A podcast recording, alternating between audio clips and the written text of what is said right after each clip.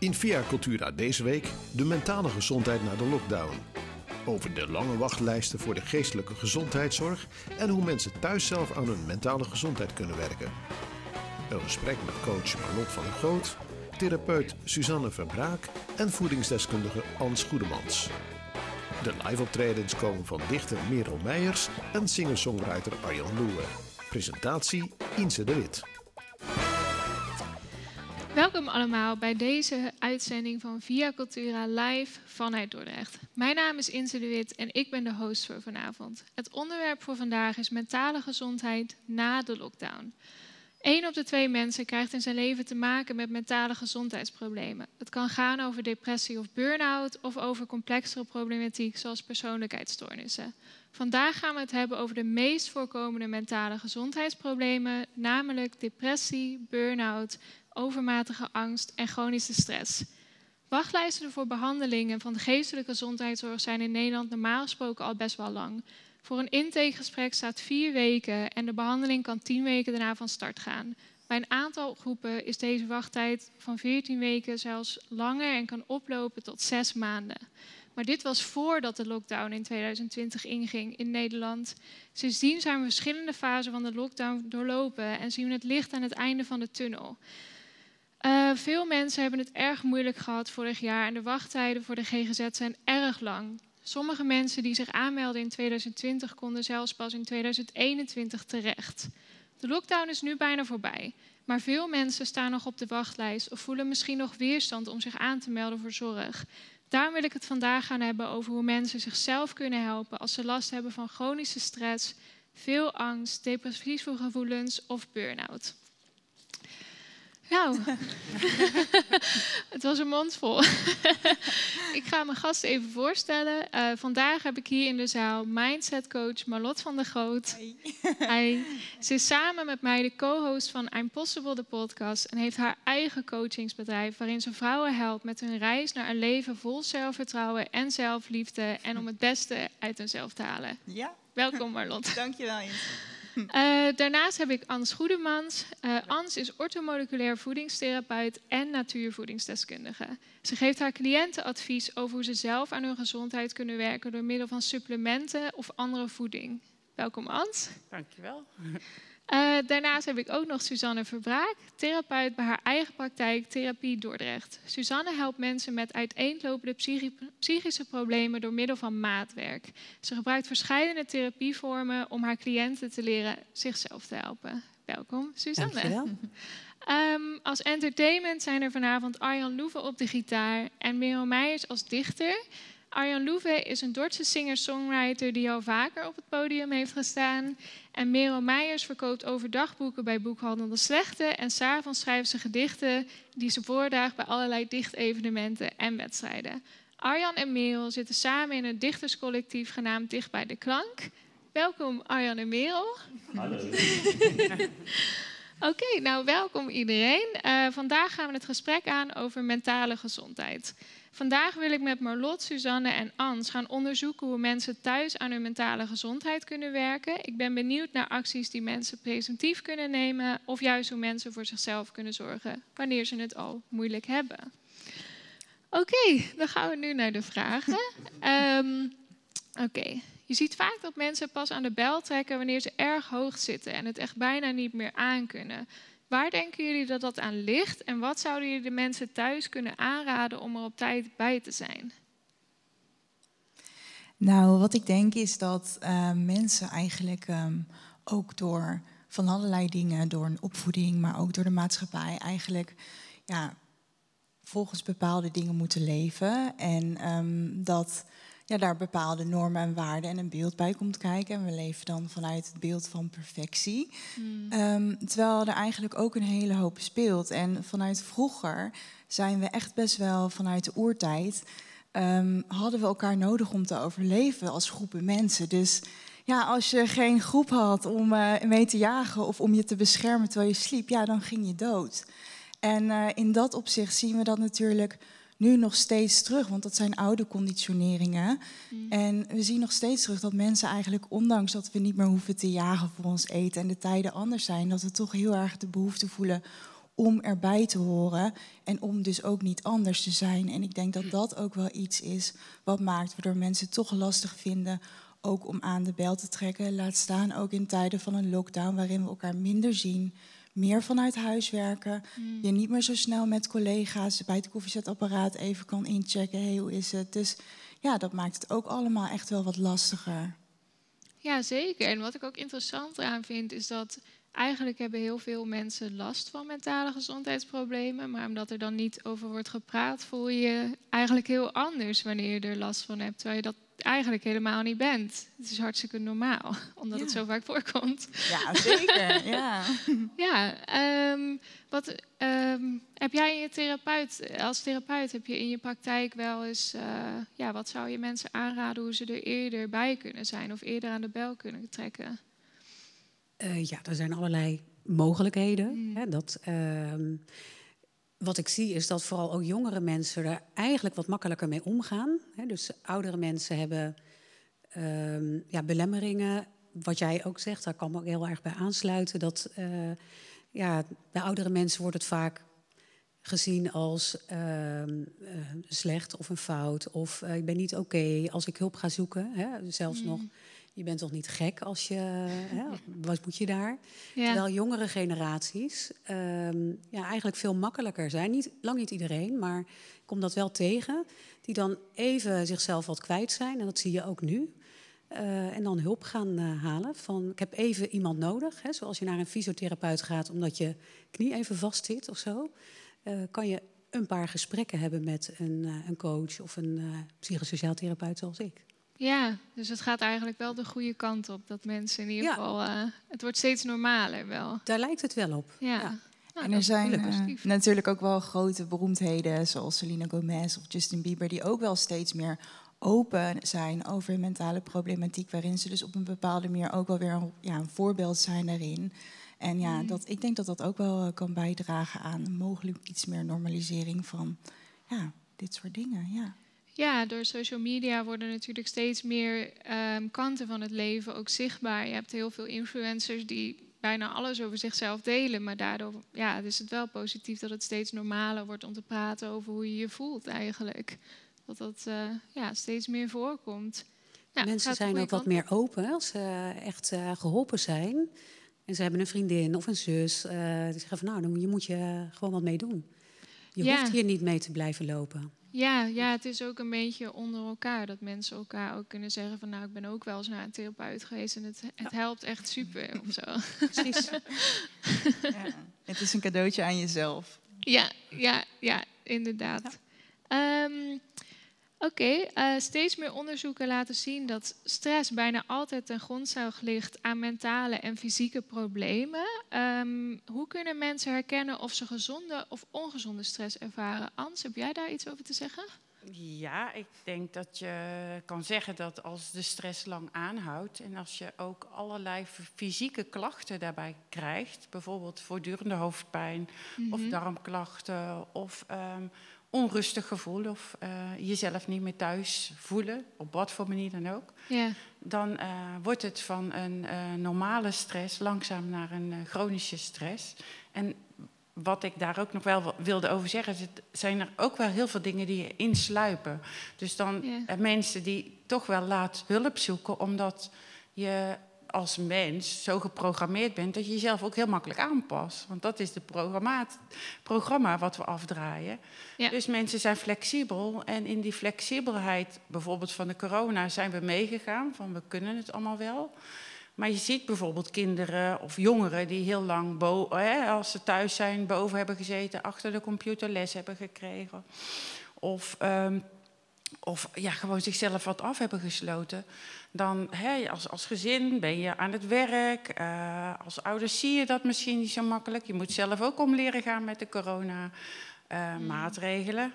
En zo langzamerhand vereenzaam je bijvoorbeeld.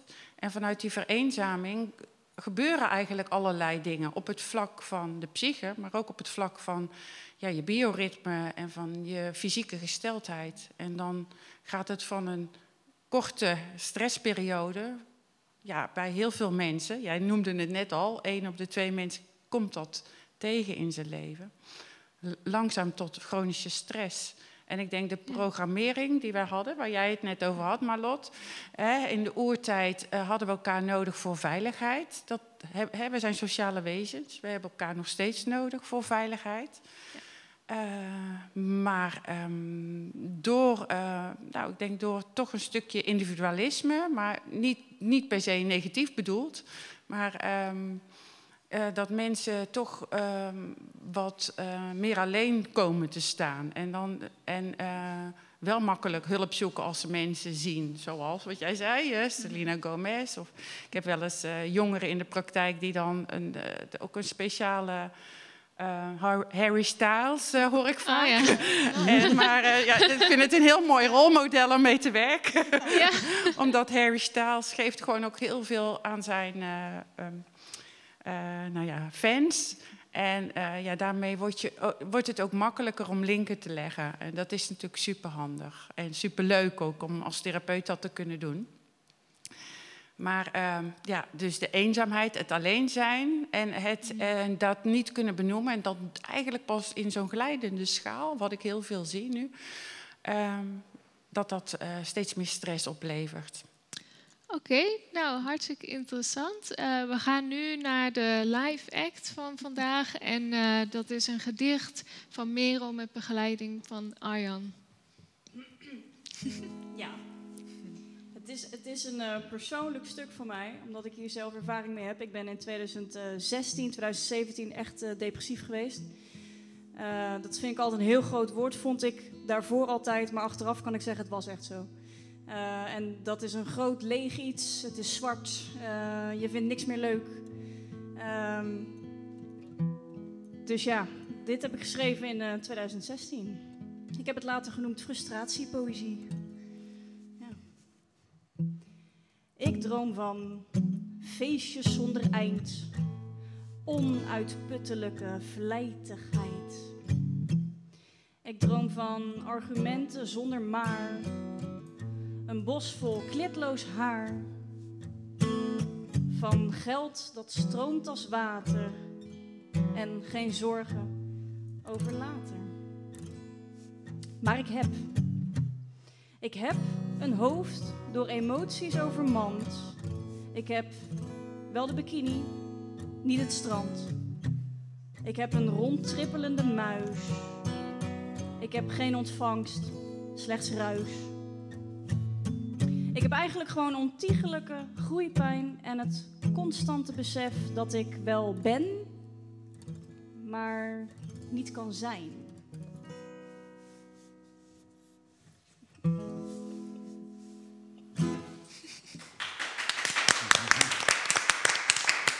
Spannend, hè? Persoonlijke dingen zijn altijd spannend. Ja. Ja, dat hebben we denk ik allemaal wel een beetje uh, uh, vanavond. Nou, hartstikke bedankt. Ik vond het hartstikke mooi. Um, en supergoed aansluitend op het thema van vandaag, inderdaad. Um, ik vroeg me af of iemand anders nog iets te zeggen heeft over uh, ongezonde en gezonde stress. En hoe je dat dan kan merken bij jezelf, van wanneer je in de ongezonde stress zit. Nou ja, ik kan aansluiten bij wat Anne zegt. Hè, dat het uh, stress op zich is prima. Heb je ook soms nodig. Hè, als je een toets hebt of uh, dan sta je gewoon lekker aan om mm. het te kunnen doen. Hè. Nu heb ik ook wel een beetje gezonde stress. Ja. En, maar, is dat dan stress of is dat meer zenuwen? Ja, uh, nou ja. Ik denk dat daar een beetje de, het verschil ligt, toch? Ja, daar kan je echt wel een discussie over voeren. In ieder geval dat je geactiveerd bent, adrenaline hebt. En het is ook maar net op welk niveau dat is. Um, hè, zoals je ja, over andere dingen ook uh, kan doorpraten. Wat is het dan precies? Het is wel spanning. Hè, is misschien ook wel gewoon stress.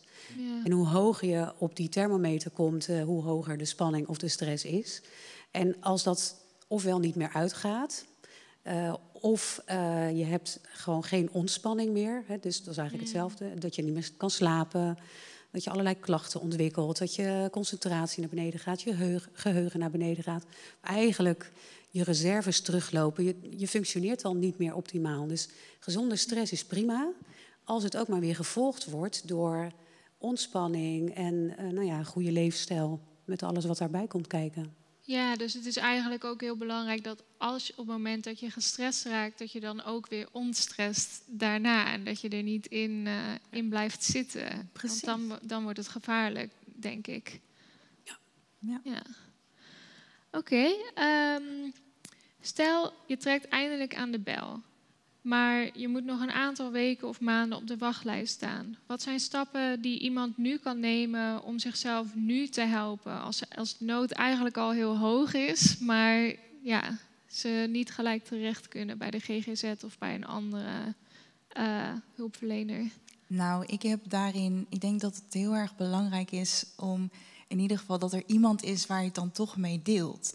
Dus dat je mm. toch mensen betrekt van hé, hey, hier zit ik nu in. Of één iemand betrekt, of het een van je ouders is, een vriendin, uh, iemand op school of je huisarts of een vertrouwenspersoon. Of online in een online community, want daar zijn ook heel veel lotgenoten. Maar dat je toch wel even ook het deelt, want daardoor zorg je ook dat mensen er ook voor jou kunnen zijn. Dus vooral als je ook moet wachten op dat super lange traject. Je geeft mensen ook de kans om. Uh, ja, je betrekt mensen ook gewoon, ja. Ja, dat is wel echt een hele goede. Ook uh, Ans zei natuurlijk net, eenzaamheid is een van de dingen die echt heel uh, gevaarlijk is en slecht voor mensen. En uh, het kan ook zo vereenzamen natuurlijk, mm -hmm. die psychische problemen. Dus ja, ik kan me voorstellen dat mensen misschien soms moeite hebben met aan de bel trekken. Mm -hmm, zeker, ja. Maar jij raadt het aan om het dan toch ja, te doen. Ja, ja, en het is super spannend natuurlijk. Ja. En misschien niet voor iedereen, maar dat is echt wel een ja. stap. Maar ja, ik denk dat het toch wel ook uh, ja, heel veel kan opleveren. Ja, en ik vind het ook wel interessant wat je zegt. Je hebt natuurlijk ook steeds meer communities online. Mm -hmm. Waarin je eigenlijk toch anoniem of semi-anoniem uh, terecht kan. Um, met je vragen of problemen. Je kan natuurlijk ook heel veel googlen. Ja, zeker. Ja, inderdaad. Ja. Over jezelf en je symptomen. Uh, ja. Zien jullie word dat je niet altijd vrolijk van, denk ik? Nee. Daar wilde ik inderdaad op inhaken. Zo van, ja. ja. je kan wel googlen, maar wat ik wel zie... is dat heel veel mensen um, daardoor juist uh, in een bos terechtkomen... waar ze absoluut niet meer weten hoe ze daarmee uitko uitkomen. Er is iets anders als uh, community, hoor. Want als het over een depressie gaat, dan hè, vind je vaak ook uh, nou, mede-lotgenoten. Mm. Of als het over een burn-out gaat en je praat met elkaar erover. Maar als je gaat googlen, dan um, is het um, ja, soms ook wel heel moeilijk voor mensen om daaruit te komen. En wat ik uh, denk, wat wij als therapeuten of als mensen die mensen begeleiden zouden kunnen zeggen, is zo van, nou, ik neem je aan de hand mee, want ik weet wel de weg uit, hè, uit het bos. En dan geef je niet zelf, geef je niet als therapeut de oplossing, maar je geeft wel allerlei tools weer aan om ja. uh, die rugzak te vullen en, en zelf uh, door het bos heen te kunnen. En dan zijn wij alleen maar het wachtershuisje of zo van de boswachten. Hè? Maar ja, dus, um, wat ik ook wel, wel moeilijk vind, is in, in, hè, als mensen alleen thuis zitten en ze willen hulp. Um, bij depressie zie je heel vaak dat dat, dat stuk ja, toch ook wat, wat stilvalt van um, dat je in de depressie of in pijn of in verdriet of in onmacht zit. Of in heel veel slapen of een verslaving. Ja. En eigenlijk dat niet zo makkelijk aan kan raken. Dus mm. ja, ik ben iemand van idealen. Mijn ideaal zou zijn dat iedereen een maatje zou hebben. Ja. Toch wel een soort uh, thermometer met elkaar zou kunnen hebben. Maar veel mensen vinden het ook moeilijk. Hè? Dat heb ik gemerkt. Uh, uh, ik, op een gegeven moment, bij mij kwam het er gewoon uit. Ik zat in de kroeg, ik moest ineens huilen. En, ja. dat, en toen kwam er eigenlijk, wist ik het zelf nog niet, kwam dat daarna helemaal eruit. Dat het helemaal niet goed ging. Burn-out was het eigenlijk ook en dat werd versterkt. Maar ik merk, sommige mensen vinden dat heel moeilijk. Die hebben zoiets ja. van, mm -hmm. oh ja, nou, we gaan maar mee naar dat feestje. Komt wel goed, oh, ja. kom je nog? Vier keer appen. Ik denk, nee, je moet mij komen halen. Je moet tegen mij zeggen, hè, trek wat aan, kom mee. En ik had gelukkig mensen om me heen die zeiden, hé, hey, ik kom langs, we hoeven niet te praten. We gaan samen afwassen. We gaan wat doen. Ik denk, uh, concrete hulp is ja. denk ik ook heel belangrijk. En ja, heel veel geduld uiteindelijk. Maar dat heeft niet iedereen. Maar concrete hulp en dus niet een doel hebben als, als uh, familie of als uh, vriendin of vriend. Maar gewoon, mm. gewoon maar een stuk lopen of afwassen wat jij zei. Of, of gewoon geen doel. maar gewoon met het stuk kunnen zijn voor nu Ja. thuis. Hè? Want het is anders dan dat je met elkaar eh, in gesprek gaat of oefeningen gaat doen. Of, eh, ja. Ja, en, en, en wat, ik ook, eh, wat ik je ook hoorde zeggen is... vaak he- hebben mensen ook niet één ding. Van je hebt eerst de stress en dan wordt het op een gegeven moment een depressie... en dan wordt het burn-out en dan kun je inderdaad de afwas niet meer doen... Kun je, heb je steeds minder mensen om je heen, word je eenzaam... eh, krijg, je- word je ook nog eens ziek of zo. Van, het, het is vaak zo'n, eh, hoe zeg je dat, eh sneeuwbaleffect. Ja. Van Ja, het begint ja. heel klein Ja. en dan sluipt het erin... en ineens Mhm. heb je eigenlijk heel veel dingen eh, ja, waar je mee zit. Dat, Ja, dat maakt het ook zo lastig, denk ik. Mhm. Ehm, ja, ja, ja, ik vond het ook wel heel knap dat je ook zo open bent over je eigen Ik, ik ervaring. heb, ik heb ja. toen gemerkt, toen ik, er, toen, ik moest er wel over praten, want ik kon niks meer. Dus ik, Ja. dus ik, ik had ook Mhm. geen wil meer. Ik moest wel huilen en met mensen gaan praten en ik moest het gaan delen. En op het moment dat ik dat deed, heb ik gelukkig zoveel mensen om me heen gehad die zeiden, oh, maar ik heb dit ook. Ja. Of joh, ik zit al tien jaar in therapie. Of Ja. ik, en toen, en, maar daar, daar hadden mensen het niet echt over. Ik wist het van een paar mensen, dus er is ook heel veel opengebroken. Dus ik, Ja. ik ben sindsdien ook zoveel opener over al dat soort dingen. Omdat ik denk, dat, dat helpt dus. Ja. Uiteindelijk. Ja, inderdaad. Ik denk, je hebt ook wel gewoon een beetje een taboe doorbroken in, in jouw groep. En ik, ik zie het natuurlijk ook terug in jouw werk, in je schrijven. Het zal mij ongetwijfeld beïnvloed hebben. Ja, ja, ja, ja. En je hebt ook gemerkt wat niet werkt. Hè? Dus dat je Ja. helemaal in die verstilling komt. En, Nou, precies, en wat je niet Ja. meer wil. En Ja, bij mij was dat eh, eh, gewoon te hard werken en geen grens aangeven. Dat, daar is het mee begonnen. Dus Mhm. dat doe ik ook nooit meer. nee, Nee. beter voor jezelf gaan zorgen. Ja, in die zin. Ja, Ja. zeker. Ja. Ja. Daar heb je, heb je toch een beetje de bodem voor aangeraakt om je daartegen af te Ik kunnen denk ook, zetten. ik, nou ja, maar dat is vanuit mijn een dichters- en kunstenaarsding. Ja. Maar ik denk, je moet heel laag gaan voordat je ook weer heel blij kan zijn. Dat, dat is wat ik wel denk. Dus raad ik mensen niet in die zin aan. Maar eh, ik denk wel dat ik, dat ik er heel veel van geleerd heb en daar nog steeds heel dankbaar over ben. En dat ik andere mensen ook beter snap. Ja. Die ergens Ja. nu mee zitten. En dat vind ik heel waardevol, dat je eh, het herkent bij andere mensen, zeg Ja. maar. Ja, en ook wel mooi dat je zegt, hey, dat contrast, hè, door de, doordat je zo hebt gevoeld, kun je nu ook zien hoe mooi dingen zijn. En dat je ook die dankbaarheid ook kan uitspreken. En dat is ook wel iets wat superkrachtig kan werken als het ook gaat van als je thuis zit of nou ja, dingen gaan niet zoals je wil, door ook te gaan kijken naar, goh, wat heb ik dan ook wel? Weet je, dat kan bijvoorbeeld ook helpen om weer veerkracht, voor meer veerkracht kan dat zorgen. Mm. En ehm, ja, maar ik vind het wel ook echt mooi dat je dat, je dat zegt. Van, eh, dat je nu dus ook de, de mooie momenten kan, daardoor kan zien en ook kan herkennen. Ja, Heb jij gewoon. eigenlijk ervaren dat een crisis ook dus een kans is hè, om eh, ervaring op te Mm. doen en daar weer van te leren en andere mensen te helpen? Hè? Ja, ik denk als je daar niks mee doet, dan is het helemaal eh, natuurlijk alleen maar eh KUT geweest. Ja, ja. ja. nee, dan kan, je daar, ja, dan kan je daar beter. Ja, dus je hebt de Mogen echte we niet van kans de kop gege- geven? ja. Ja, maar ik vind het wel. ehm, vaak willen we ook altijd iedere seconde van de dag gelukkig zijn. Of iedere dag gelukkig zijn en ons goed voelen en dit en dat.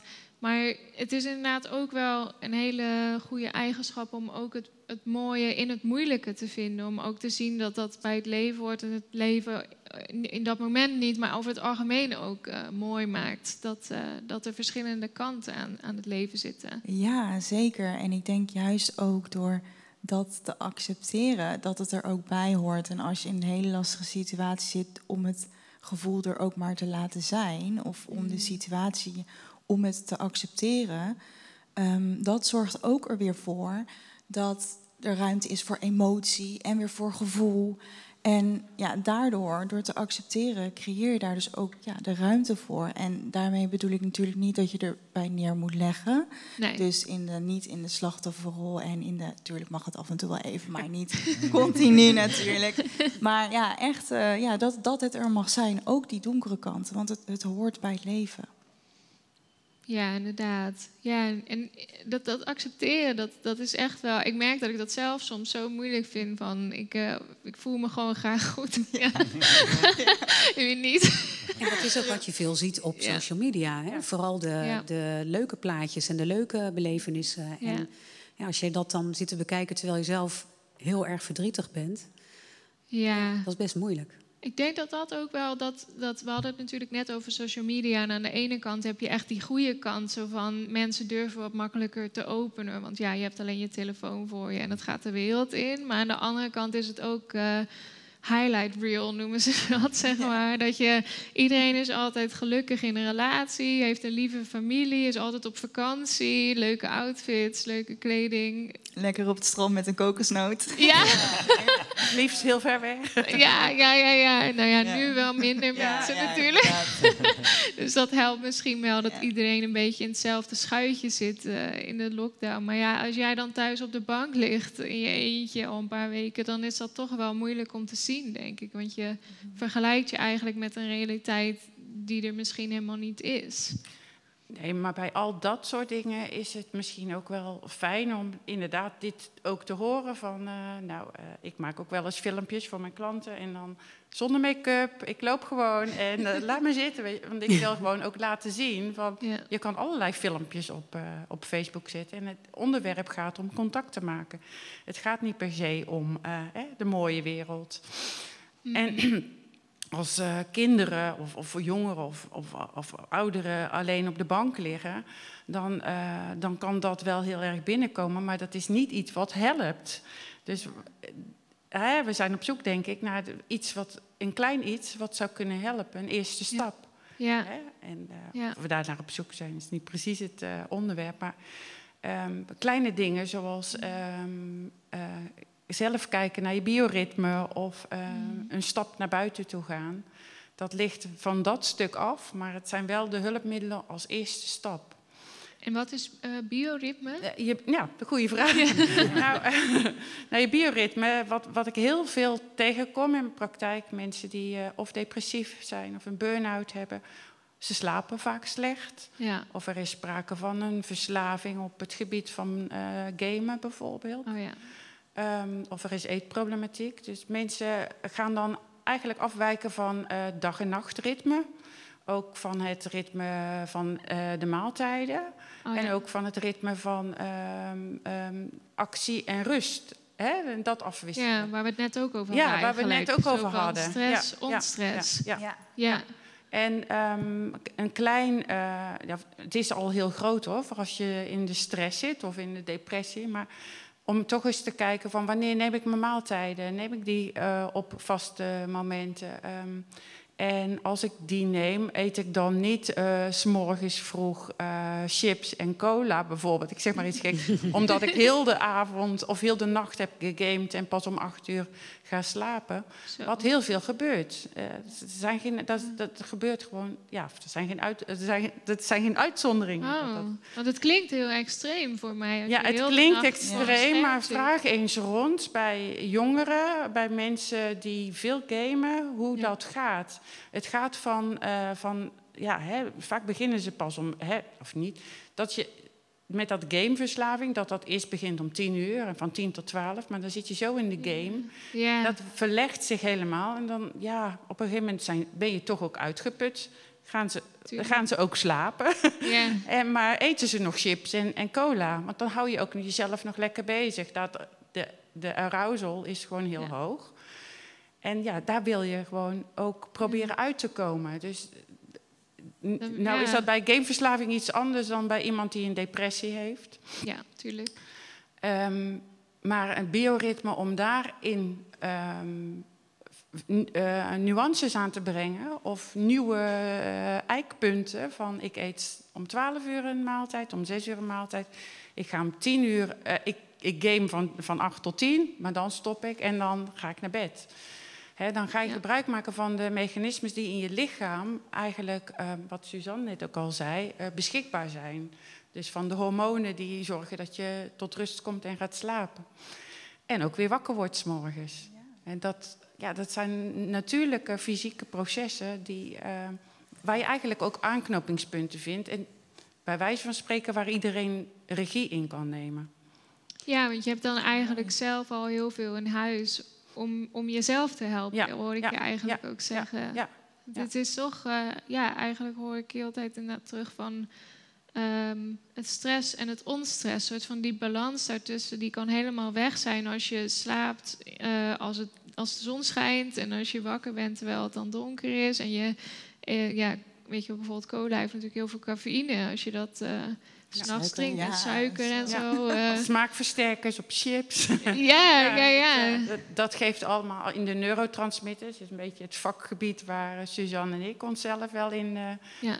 Uh, verdiepen, ja. dan, krijg, dan krijg je echt glutamaat. Hè. Glut, glut, ja, uh, en, en dat glutamaat dat zorgt omhoog. En dan kun je eigenlijk heel moeilijk weer uh, naar de rustige kant toe komen. Hè, dus zo, zo dat, je bent er niet altijd van bewust dat je juist dingen doet als je jezelf wakker wil houden, die eigenlijk juist weer zorgen dat je bioritme onderuit gaat. Dus ja, daarin zou je ook gewoon al dingen kunnen doen. Ja, het is ook denk ik heel erg een kwestie van echt jezelf leren kennen en ook je lichaam, gewoon wat je nodig hebt en wat je wil, denk ik. Dat, uh, ik heb het gevoel dat, dat ik dat ook zelf pas net een beetje aan het leren ben. dat ik, soms, oh, ik heb er ook heel lang over gedaan. ja. ja, het is toch wel moeilijk soms om erachter te komen wat je nou echt nodig hebt versus wat je wil. En om een beetje van beide daarin te hebben. Want het leven moet leuk zijn, maar het moet ook goed voor je zijn natuurlijk, denk ik. Ja, en er zijn natuurlijk ook in je leven vaak dingen die, die bijvoorbeeld dat je naar je werk gaat of dat je gebonden bent aan pauzes of aan bepaalde dingen, waardoor het soms ook best wel lastig is om echt uh, in te tunen op, goh, wat voel ik nou, wat heb ik nu nodig, heb ik een uurtje extra slaap nodig, maar die wekker die gaat wel om half zeven bijvoorbeeld, dus ja, dat is natuurlijk ook wel echt een, eh, een proces natuurlijk van, ja, je hebt toch ook dingen om rekening mee te houden. Ja, er zijn natuurlijk ook allemaal structuren om je heen die aan de ene kant denk ik wel houvast geven aan mensen, maar je moet daarin ook wel een match zijn, denk ik, ja. op een bepaalde manier. Want ik heb echt altijd met pauzes en zo, van ik heb altijd eerder of later honger. Ja, ja. honger. ja. ik heb echt nooit honger in de pauze. Ja, dat valt me altijd wel op. Maar sommige mensen wel. En dan denk ik altijd van ja, hoe kan je nou altijd precies in die pauzes dan. Of ja, je leert het jezelf ook aan misschien als je al tien jaar op dezelfde plek werkt of zo. Dat je dan. Uh, ja, je, je, mensen zijn ook gewend aan programma's te draaien die het voor hen makkelijker maken en, en inzichtelijker. Dus ja, soms hebben mensen daar heel veel profijt van om de, de dag gewoon heel erg te structureren. Ja, ja, dan hoef je ook niet altijd te denken wat nu. Ja, uh, ja. ja. ja. Veel mensen weten ook wat goed is om te doen hè? en ook wat niet goed is om te doen. Alleen het doorbreken, de dingen anders gaan doen, dat is een ander verhaal. Dat is soms heel erg lastig. Maar dat is zo moeilijk. Ik, had echt, ik zat laatst met iemand te praten en toen zei ik, hoe doe je dat dan? Van hoe breek je een patroon? En zei ze, door het te breken. Ja, en ik ja. maar... Lukt het niet met grote stappen? Kijk dan wat voor kleiner stapje dan wel lukt. Want hè, vijf kleine stapjes is ook een grote stap. Ja. En ja, als het je dan nog niet lukt om om tien uur te stoppen met dat uh, scherm, uh, stop dan om half elf. Hè, en dan misschien volgende week om tien uur. Ja, het lijkt me ook een grote stap inderdaad. Als, ja. je, als je kijkt naar mensen die moeilijk slapen, als je eerst nooit slaapt en dan daarna uh, moet je ineens naar tien uur naar bed, dan is dat best een grote stap. Ja, dat was ook niet de bedoeling van mijn, van mijn idee. Nee, nee, nee, maar gewoon. Zo, groot hoeven, ja. zo, groot, zo groot hoef je die stap niet te maken. Nee, kleine stapjes inderdaad. Um, we gaan naar de live act. Uh, nu doen we een nummer van Arjan Loeven. Die gaat hij opdragen voor ons.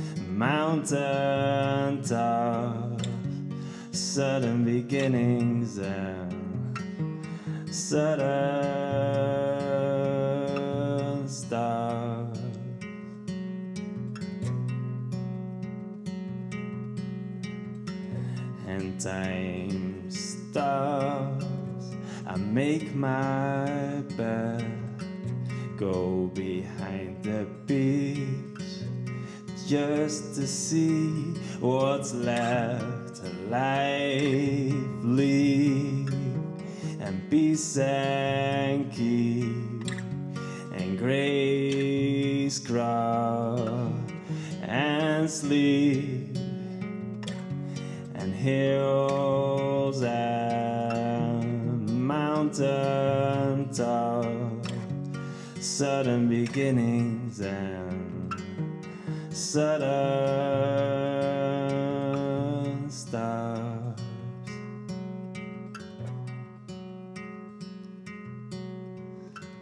he makes his pain and talks about drought. Can't see past the crowd and can't graze the fields leave and and keep and grace grow and sleep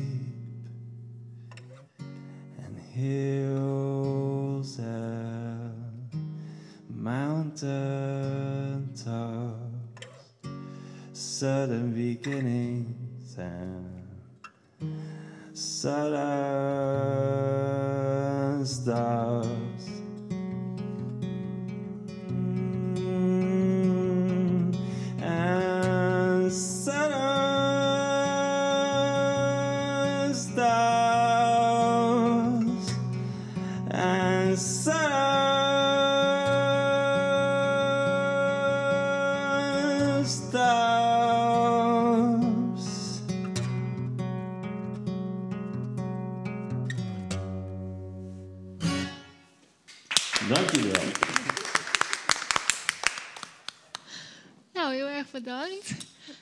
Ehm, ja, het was ook weer een mooi nummer en eh, lijkt ook wel goed aan te sluiten bij eh, het onderwerp. Top.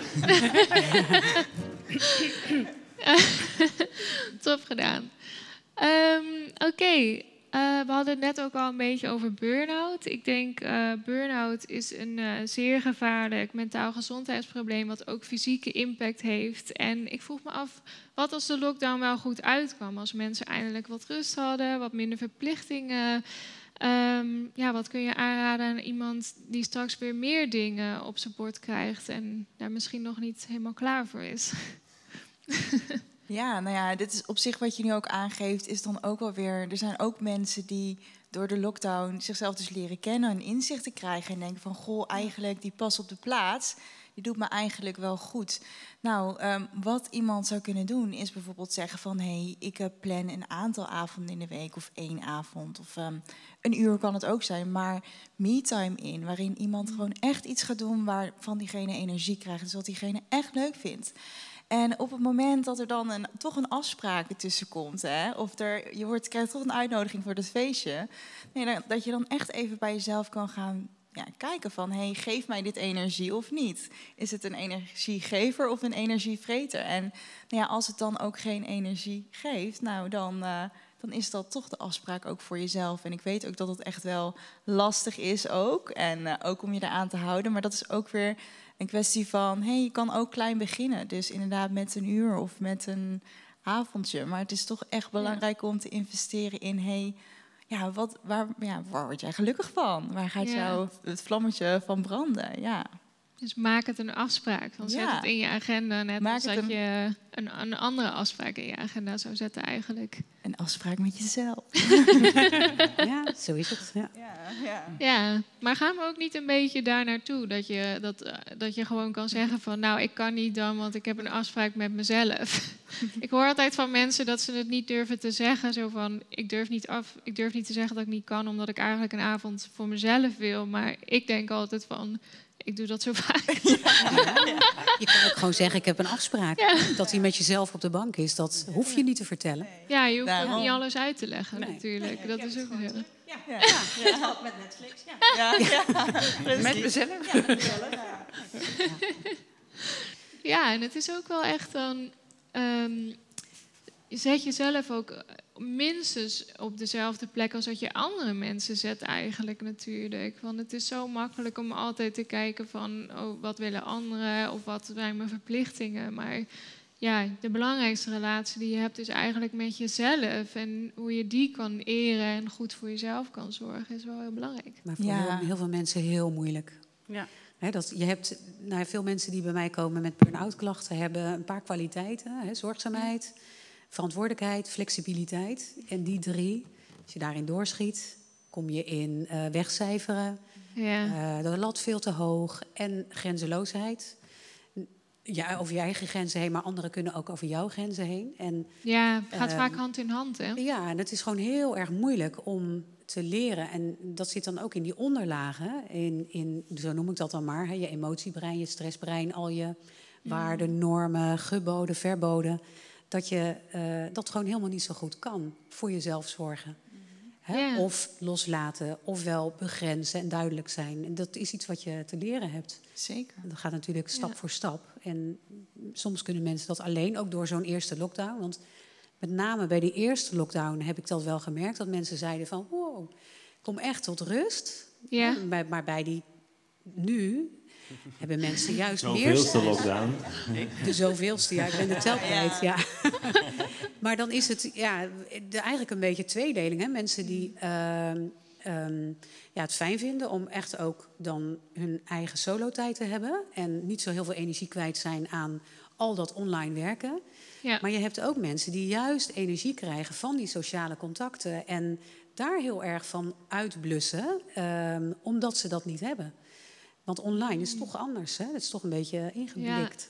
Oh, zo Ja. had ik er eigenlijk nog nooit over nagedacht. Dat je inderdaad, eh, als je meer extravert bent, dat je meer energie Ja? van andere mensen krijgt. Dan krijg je misschien juist een burn-out door de lockdown. Ja, juist ook de festivals of concerten of het Ja. uitgaan. Weet je, Ja. dat geeft voor heel veel mensen gewoon energie. Lekker dansen. ja, de- ja, ja, dat is is zo. eigenlijk wel zo. Ik dacht altijd juist van dat, dat je dan nog steeds aanstaat. Zo van, oh, heel de dag gewerkt en nu ga ik heel de nacht uit. Van voor mij is het dan zo van, je moet dan toch juist naar huis om te chillen. Maar ja, als je juist je energie krijgt van gezellig dansen en kletsen en ja, dan ja. Ja, interessant. ik leer ook wat nieuws. Maar het klopt wel, bij die eerste Ja. lockdown, dat er eh, Ja. mensen ook echt wel echt een burn-out bespaard is gebleven. Hè, doordat Ja. ze zo ineens stil kwamen te... Ikzelf trouwens ook, een poosje. En dat, ehm, ehm, ja, nu merk ik dat is veel minder. Dat dat eh, aan de orde is. Hè. Mensen zijn het ook eh, ja, zat. Maar Suzanne, heb jij dan ook niet andere klanten die eh, binnenkomen? Want ik merk nu dat er veel mensen komen met eetproblematiek. Oké.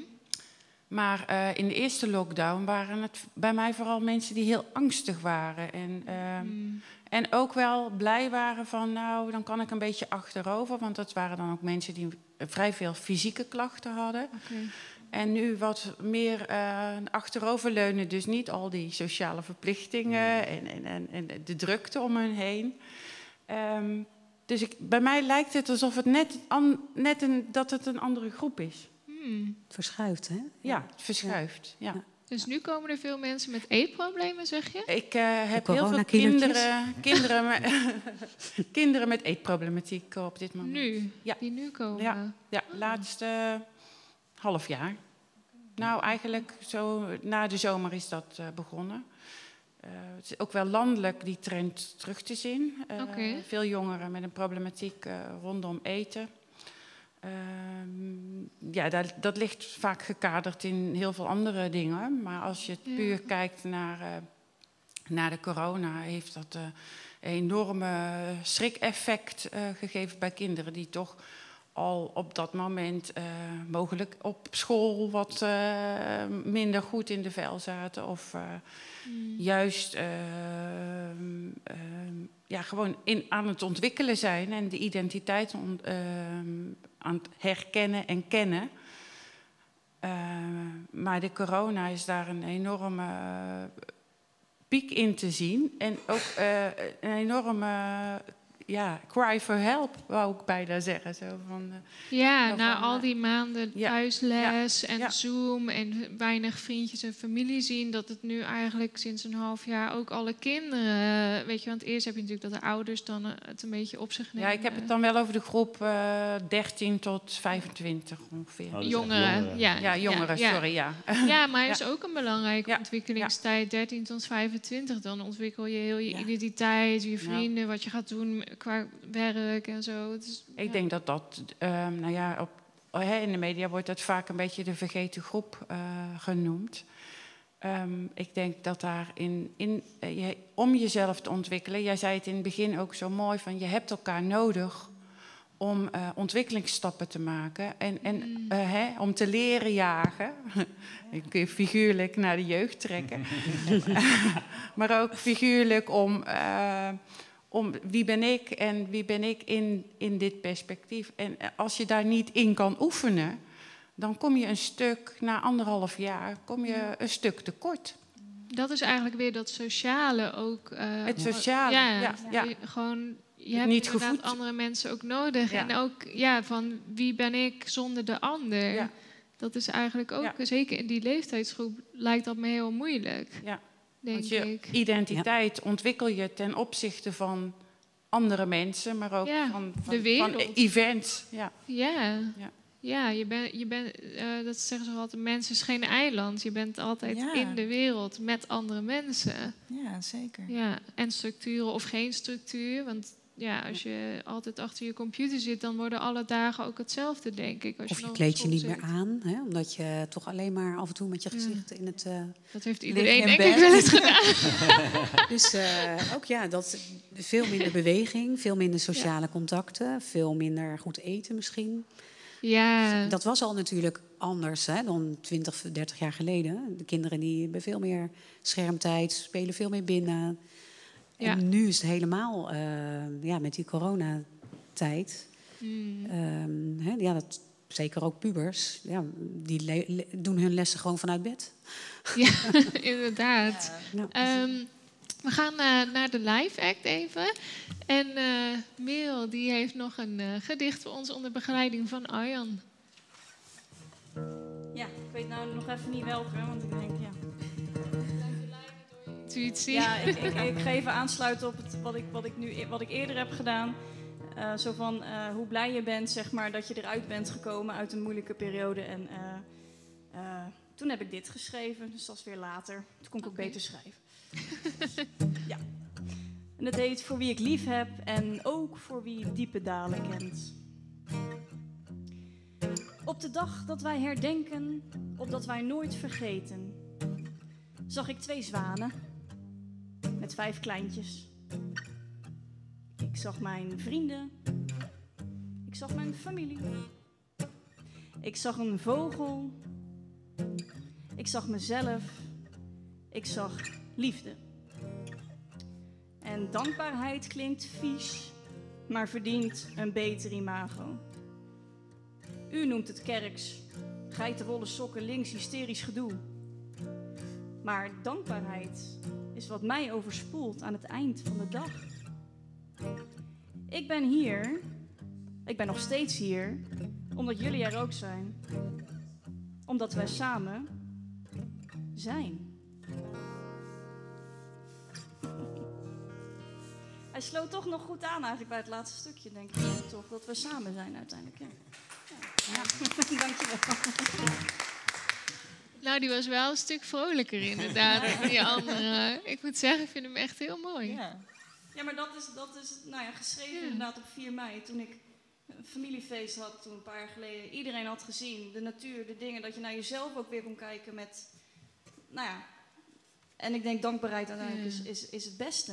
Ja. Denk ik echt, omdat je daaruit ben je, ben je zo, je kan zoveel meer lief zijn voor jezelf en voor anderen. Tenminste, ja, het wordt nou heel preekachtig, wil ik helemaal niet doen, wou ik vanavond helemaal niet doen. Jouw, jouw Maar- be- bevrijdingsdag was gewoon een soort Thanksgiving geworden. ja, uiteindelijk eigenlijk. wel. Ja, ja, precies. Ja, maar ik, ik, vind, ik ben het wel helemaal met je eens. Want het is, weet je wel, je noemde ook die zwanen met die eh, kleine, met de kleintjes. En dat, zoiets kleins, dat, dat is de wereld, zeg maar. En dat is wat er om je heen is. En je kan het, je kan het, het is, het is soms heel moeilijk om, de, om het mooie van de wereld te zien. Maar als je het dan ziet, dan geeft het ook zoveel geluk. Nou, dat. denk ik. ik. denk, Ja. ik denk dat de, de kleine en kleine stapjes waar het ook over ging, kleine dingetjes, dus het rondje gaan lopen, het fietsen, kijken ja. naar de. ik denk- Ik denk uiteindelijk dat dat, eh, nou ja, het heeft mij geholpen, dus in die zin. Ja. Iedereen aan te raden. Ja, ja, zou ik zeggen. ja, ga fietsen. Ja. Ja, rondje fietsen. Maar inderdaad ook eh, je, niet alleen met je familie, wat je ook zegt. Je had een leuke dag met hun gehad. Dat is ook heel fijn. Ehm, nou, Marlot, ik weet dat jij heel veel over dankbaarheid weet. Ja. Zou je iets kunnen vertellen voor de mensen thuis over dankbaarheid? Hoe het je kan helpen als je niet lekker in je vel zit? En hoe, ja, hoe je het in je leven kan doen? Ja, ja, zeker. Nee, inderdaad, wat het is met dankbaarheid. En dat is een mooie uitspraak van eh, gratitude turns what we have into enough. En dat is wel op het moment dat jij gaat kijken, hè, ondanks eh, de, alles wat er speelt, en dat mag er ook allemaal zijn. Maar als je gaat focussen op ook dat wat je wel hebt. En je kan heel klein beginnen. Je kan beginnen met drie dingen, bijvoorbeeld aan het einde van de dag. Of, eh, maar uiteindelijk, als je echt gaat oefenen, ook dat is weer een oefening. Op een gegeven moment wordt je lijst zoveel groter en ga je zoveel dingen zien. En ja, ga je ook in elke cel voelen van, hé, hey, goh, er is zoveel. Dus het, ja, het, je focus shift echt van het niet hebben en naar het wel hebben.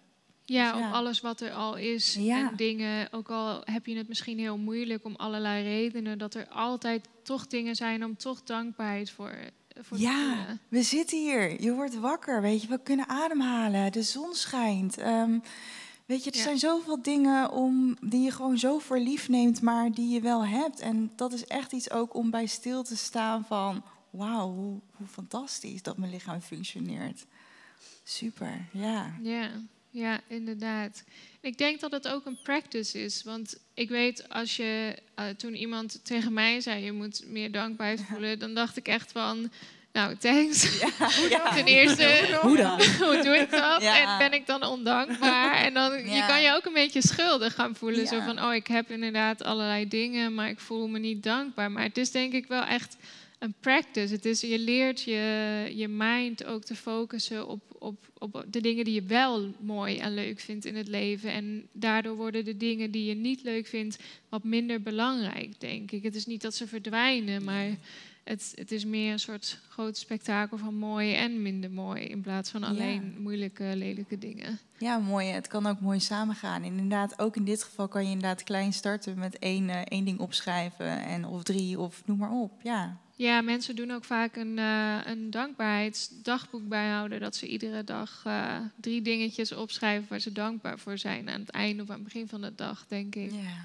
Om, eh, ja, om de toon te zetten. Ja, je kan ook een klein altaartje maken of een klein eh, plekje waar je eh, stilte kan ervaren of dankbaarheid kan ervaren. Maar dat is ook echt, daar zit ik ook al een tijdje over na te denken. Maar ik heb dan bijvoorbeeld, eh, ik woon hier gewoon in een eh één slaapkamer appartement. Dus dan denk ik altijd, waar moet ik het dan, dan maken? Maar misschien gewoon in een wc hoekje. misschien? Maar dat hebben mensen wel vaak. Ja, dat hebben mensen me wel heel vaak. Is dat Het is wel een momentje voor jezelf. Ik heb hier echt nog nooit over nagedacht, maar dat is echt zo. er ik is zie een hele wereld vaak. om te ontdekken over dankbaarheid. Want eh, het heeft ook heel veel met rituelen te maken. Ja, En wij eh, in deze maatschappij zijn we de rituelen een beetje, tenminste in de westerse wereld, Ja. in de Nederlandse eh, samenleving, zijn we de rituelen die met kerk te maken hebben, ja. wel een beetje kwijt. Nou hebben we over kerk kunnen we heel veel en geloof kunnen we heel veel zeggen. Ik wil uit die kant wil ik een beetje blijven. Heel verstandig. En dat is ook niet waar, eh, waar mijn hart eh, van, van Nee. klopt of waar mijn passie ligt. Maar mijn passie ligt heel erg in van wat hebben we de mensen door de eeuwen gedaan om het leven in, in een structuur te bieden. Hè? Mensen hebben daar een, een structuur voor gevormd, gevonden. Het is niet over ons neergedaald. Wij hebben dat, of mensen eeuwen voor ons hebben dat voorgedaan. En daarin, in, in, in geloofsgemeenschap of in geloven, zit de dankbaarheid uh, van, van de dingen. En als je daarin kan raken, of, je, of wat je zelf kan raken, daarin zit ook een ritme. Want het ritme zit in, in het jaar en in hè, dankbaarheid voor een oogst. We vieren het niet meer, wij, wij zijn er niet meer van bewust. Maar het oogsten eh, voedt ons in de winter. Waar, hè, en daardoor worden we gevoed. Dus best wel hè, in contact met uh, wat meer spiritueel uh, bewustwording. Ja. Maar mensen hebben dat altijd gedaan. En heel veel, hè, kijk in het boeddhisme of in, worden er nog steeds altaartjes gemaakt om datgene wat het leven geeft te eren. En dat kan op allerlei manieren. Ja, en ik denk dan heb je ook een, um, een duidelijke plek in je huis die je er ook aan herinnert om het te doen. Want er zijn zoveel dingen die altijd afleiden en dingen van, uh, nou ja, die je aandacht vragen. Maar ja, inderdaad op het toilet of op, een, uh, op een plekje in je huis, dan, dan kan je gewoon echt even een momentje, ook al denk je inderdaad maar even aan één ding waar je dankbaar voor bent, dan heb je, kan je toch, ja, je kan je dag weer om, omgooien of in ieder geval even iets positiefs uh, ja, in je dat leven kan heel brengen. klein, hè? Het kan Ja. met, een, met een mooie foto van natuur, of het kan met eh, een foto van, eh, van een tekst. Of, eh, nou, eh, je kan het, één kamerappartement, je kan het op de deur als je naar buiten gaat. Nou, zie je het hangen. Ja, dat is ook een hele slimme. Dan zie je hem sowieso. En als je heel diep zit, eh, als het nog kan, hè, als je heel diep zit. op 8 juli uitspraak in deze Oh Nee, ja, we gaan, we gaan zo verder. Ehm, we hebben nu vijf minuten nieuws en reclame. Eh, daarna gaan we verder met ons gesprek over mentale gezondheid na lockdown. Met onze gasten, therapeut Suzanne Verbraak en voedingsdeskundige Ans Goedemans en entertainers Merel Meijers en Arjan Loeven. Ik wil mindset coach Marlot van der Groot heel erg bedanken voor haar aanwezigheid. Ze is in het tweede uur helaas niet bij. Maar heel erg bedankt. Ja, jij ook bedankt. Thanks for having me. En eh, we praten zo verder bij Via Cultura. Tot straks.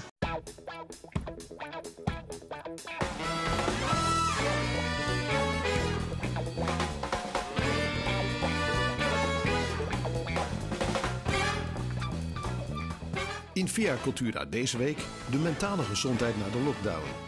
Over de lange wachtlijsten voor de geestelijke gezondheidszorg en hoe mensen thuis zelf aan hun mentale gezondheid kunnen werken. Een gesprek met coach Marlot van der Groot, therapeut Suzanne Verbraak en voedingsdeskundige Ans Goedemans. De live optredens komen van dichter Merel Meijers en singer-songwriter Arjan Loewer. Presentatie Inse de Wit. Terug allemaal bij Via Cultura. Vanavond praten we over mentale gezondheid na lockdown. Met onze gasten therapeut Suzanne Verbraak en voedingsdeskundige Ans Goedemans. En entertainers Merel Meijers en Arjan Loeven. Eh, de lockdown heeft veel losgemaakt bij mensen en wachtlijsten worden langer en langer. Eh, veel mensen in Nederland kampen met burn-out, depressie, angstklachten en chronische stress. Er is wel hulpverlening, maar de wachtlijsten zijn lang en soms voelen mensen ook weerstand om zich te melden bij een medische professional. Daarom praten we vandaag over, over wat mensen thuis zelf kunnen doen om zich beter te voelen en meer draagkracht en geluk in hun leven op te bouwen. Nou, we zijn weer terug. Ehm nou, Marlotte is er niet bij voor het tweede uur, maar het was in ieder geval een hartstikke leuk gesprek. Maar nu kan ik verder met de dames. niet dat Marlotte geen dame is, een jonge meid. nou ja, precies. Dus eh nou, Anne, Suzanne en Live Act praat soms ook mee. Dus eh, ik denk dat het wel goed komt. Ehm, nou, ik denk dat veel mensen het idee hebben dat ze eerst verplichtingen hebben voor werk en hun gezin en andere mensen en daarna pas aan zichzelf gaan denken. Ik denk je mentale gezondheid voor opzetten is juist een van de belangrijkste dingen om te doen. Maar hoe doe je dit als je het gevoel hebt dat alle andere dingen zo belangrijk zijn? Nou ja, de metafoor is eh, het vliegtuig hè, met eh het Ja. zuurstofkapje. Eh, dat je tot als, als eerste eh, dat bij jezelf moet doen. En dan Ja. kan je er zijn voor de anderen. Hè. En dat geldt eigenlijk ook voor je dagelijks leven. Hoe beter je zelf in je vel zit, hoe beter je er ook kan zijn voor je taken en voor je mensen om je heen. Ja. Ja. Maar goed, veel Ja, dat, mensen hebben eh, zichzelf niet in, in hun inner cirkel eh, zitten. Hè, maar inderdaad, als iedereen tevreden is, iedereen heeft gekregen wat hij nodig heeft. En er is nog wat over, dan kom ik aan de beurt. En Ja, erg is dat hè, Ja. eigenlijk. ja, ja, dat is jammer. Ja, je bent, eh, je bent toch, eh, ja, ik weet niet, in de academische wereld zeggen ze altijd van niemand geeft iets om jou. Dus je moet altijd alles voor jezelf regelen. En ik heb het gevoel dat dat eigenlijk in het leven ook een beetje is. Tuurlijk zijn er wel mensen die om je geven en die ook voor jou zorgen. Maar je kan uiteindelijk het best voor jezelf zorgen. Want jij weet wat jij nodig hebt, wat jij wil, wat jij belangrijk vindt. En een ander die raadt het maar, weet je die kan het nooit helemaal invullen, denk ik. Maar het, wat je doet met wegcijferen, of dus eigenlijk eh pleasen of wegcijferen, hoop je dat de ander je geeft wat je nodig hebt. Ja, Terwijl je legt het eigenlijk bij de ander neer. Ja, en de ander weet dat niet of kan jou niet alles geven wat jij nodig hebt. Eh, Het is natuurlijk wel fijn als je leuke interactie hebt en als je eh, merkt dat iemand om je geeft. Tuurlijk. Maar ja, als jij jezelf kan geven wat je nodig hebt en jezelf kan vullen en voeden met alles wat gezond voor je is, ehm, ja, dan gaat de rest ook wat makkelijker. En Ja. ben je niet afhankelijk. Ja, precies. En het is ook van, ik denk dat het ook belangrijk is, je, tuurlijk ben je afhankelijk van anderen voor je sociale behoeften. Maar als het echt gaat om zelfliefde en zelfzorg, is het denk ik ook heel belangrijk dat je dat ook zelf doet. Want anders kijk je altijd naar een ander. Zo van, kan jij dit voor mij oplossen? Een soort van eh, non-verbale communicatie. Ehm, Maar ja, zo zit het wel een beetje in elkaar in de maatschappij. Want als je kijkt hoe we dat gedaan hebben met COVID, dan eh, kijkt eh, een heel groot gedeelte van de bevolking kijkt natuurlijk ook van wat gaan we doen of Ja. hoe gaan we het doen. En Ja. eh, wat ik zelf heel belangrijk vind, is, eh, of tenminste wat ik heel graag hoop, is mensen aan te zetten om zelf achter dat stuur te gaan zitten. Hè, want COVID is niet het eerste virus waar wij mee te maken hebben. Dus Nee. eh, het zal ook niet het laatste virus zijn. Dus ik, hou, ik verklap het vast maar. en het komt misschien nog wel wat heftiger op een nieuwe moment binnen. En dan denk ik van ja, eh, we zijn niet geleerd of we hebben niet geleerd om die regie eh, te pakken. En het is zo mooi Ja. als we dat kunnen gaan leren, of we dat, dat we met elkaar of in de maatschappij Mhm. ehm, zien dat je als je aan die knoppen draait, ik zeg altijd kleine radarwieltjes die je, hè, wat jij, jij zei het net mooi, van hoe je jezelf voedt. Nou ja, dat zijn letterlijk en figuurlijk eh, hoe je jezelf voedt. Eh, als je daaraan draait, dan draai je heel veel kleine mechanismes mee. En dan Ja, kom je eigenlijk, hè, bijvoorbeeld ehm, wanneer je voeding wat meer eh, richting, ehm, eh, richting het stukje is waar je minder gevoelig bent voor ontstekingen of minder gevoelig bent of een betere immuniteit hebt. Dan sta je wat steviger op je benen. En als je wat steviger op je benen be- staat, dan kun je ook wat krachtiger dingen in de wereld zetten. Nou, daar, dat leren we nergens. Dus dat, dat leren we alleen maar als we eh, voldoen. Ja, je stoot je neus een keer of een aantal keer en daardoor komt je, ben ik in een vak gekomen. Suzanne waarschijnlijk ook. En, Mm. en daardoor ga je leren om zelf, hè, want lijkt, lijkt als therapeut dat wij natuurlijk van alles kunnen, maar we hebben zelf ook een aantal dingen gewoon allemaal meegemaakt en doorgemaakt. En kun je eigenlijk steeds beter zien welke vlakken ehm, het fijn is dat mensen zelf regie eh, kunnen krijgen. En eh, Ja. dat wens ik ook heel veel mensen toe. Want die eigen regie die maakt ook dat je krachtiger bent en sterker staat. En je hoeft niet per se krachtig en sterk te zijn. Maar het geeft wel een heel grote ontspanning. Ja, inderdaad. En, eh, en hebben jullie nog aanwijzingen voor hoe mensen daarmee kunnen beginnen? Van hoe neem je je eigen regie in handen? Wat zijn stappen die je kan nemen? Of dingen waar je over na kan denken? Nou ja, wat jij net zei, zelfzorg, hè, dat is een hele mooie term, hè, de zorg voor jezelf. Maar wordt door veel mensen als egoïsme gevoeld. Mhm. En eh, daar is gewoon een verschil. Hè. Het ene uiterste is egoïsme, het andere uiterste is wegcijferen. En in het midden zit de zelfzorg. En Ja. ehm, als je dat gaat realiseren, dat het gewoon helemaal oké is dat je goed voor jezelf zorgt, eh, dan heb je denk ik al een stap gezet. Sommige mensen hebben daar wat hulp bij nodig. Maar je dat al te realiseren is misschien al een stapje de goede richting op. Ja, dat het gewoon niet. Het is niet egoïstisch om gewoon met jezelf bezig te zijn en eens naar jezelf te kijken. Van ja, met wie moet je anders bezig zijn? Ja, maar ik denk dat wat Suzanne net als metafoor ook gaf. Ik, ik kende hem niet, maar ik vind Oh, hem erg mooi. Hij is heel goed. De metafoor van, Ja, eh, van in het vliegtuig. het vliegtuig, ja. Hè, als je jezelf hebt geholpen, kun je ook pas die anderen helpen. Want Ja. ja. ja, om met z'n allen geen zuurstof meer te hebben in het vliegtuig. Ja, dan, dan zijn we er misschien wel niemand meer. redden. Ja, Ja. ja zeker. Ik denk ook, ehm, eh, ik moet ook denken aan een quote van, eh, van Oprah. De- ze zegt van, ehm, if you make sure your own cup is full, then it's gonna be overflowing and then you give to other people. Dus als je altijd goed voor jezelf zorgt en zorgt dat jij altijd lekker in je vel zit, ga je automatisch ook goede dingen doen voor andere mensen. Gewoon dat je het geeft. Maar ja, Oprah geeft natuurlijk heel veel met haar programma's en charities en zo. En dat gaat dan gewoon vanzelf als je gewoon goed voor jezelf zorgt. Ik, vond het altijd, ik moet daar altijd wel vaak aan denken. Dat ik denk van, als je gewoon maar goed genoeg voor jezelf zorgt, word je vanzelf wel lief en aardig en zorgzaam. Het Maar helpt er wel. blijft in ieder geval energie over. Ja, Hè? dat het is, ja. Want ik, ik, ik wou net wat zeggen inderdaad. Ik denk, ik, ik denk wel dat er een verschil is toch eh, ehm, inderdaad egoïsme en zelfzorg. Want, want sommige mensen worden ook heel vervelend onder het mom van zelfzorg. Dat ik denk, zijn, nee maar dat, dat mag wel Jij gezegd. zorgt je, heel goed voor jezelf. Nee, ik bedoel dat mensen zeggen, oh ik zorg zo goed voor mezelf en ik laat je allemaal creperen. Ik denk niet dat iedereen per se eh, leuk wordt van Nee. eh, goed voor zichzelf. Ik snap het uitgangspunt, ik ben het er ook helemaal mee eens.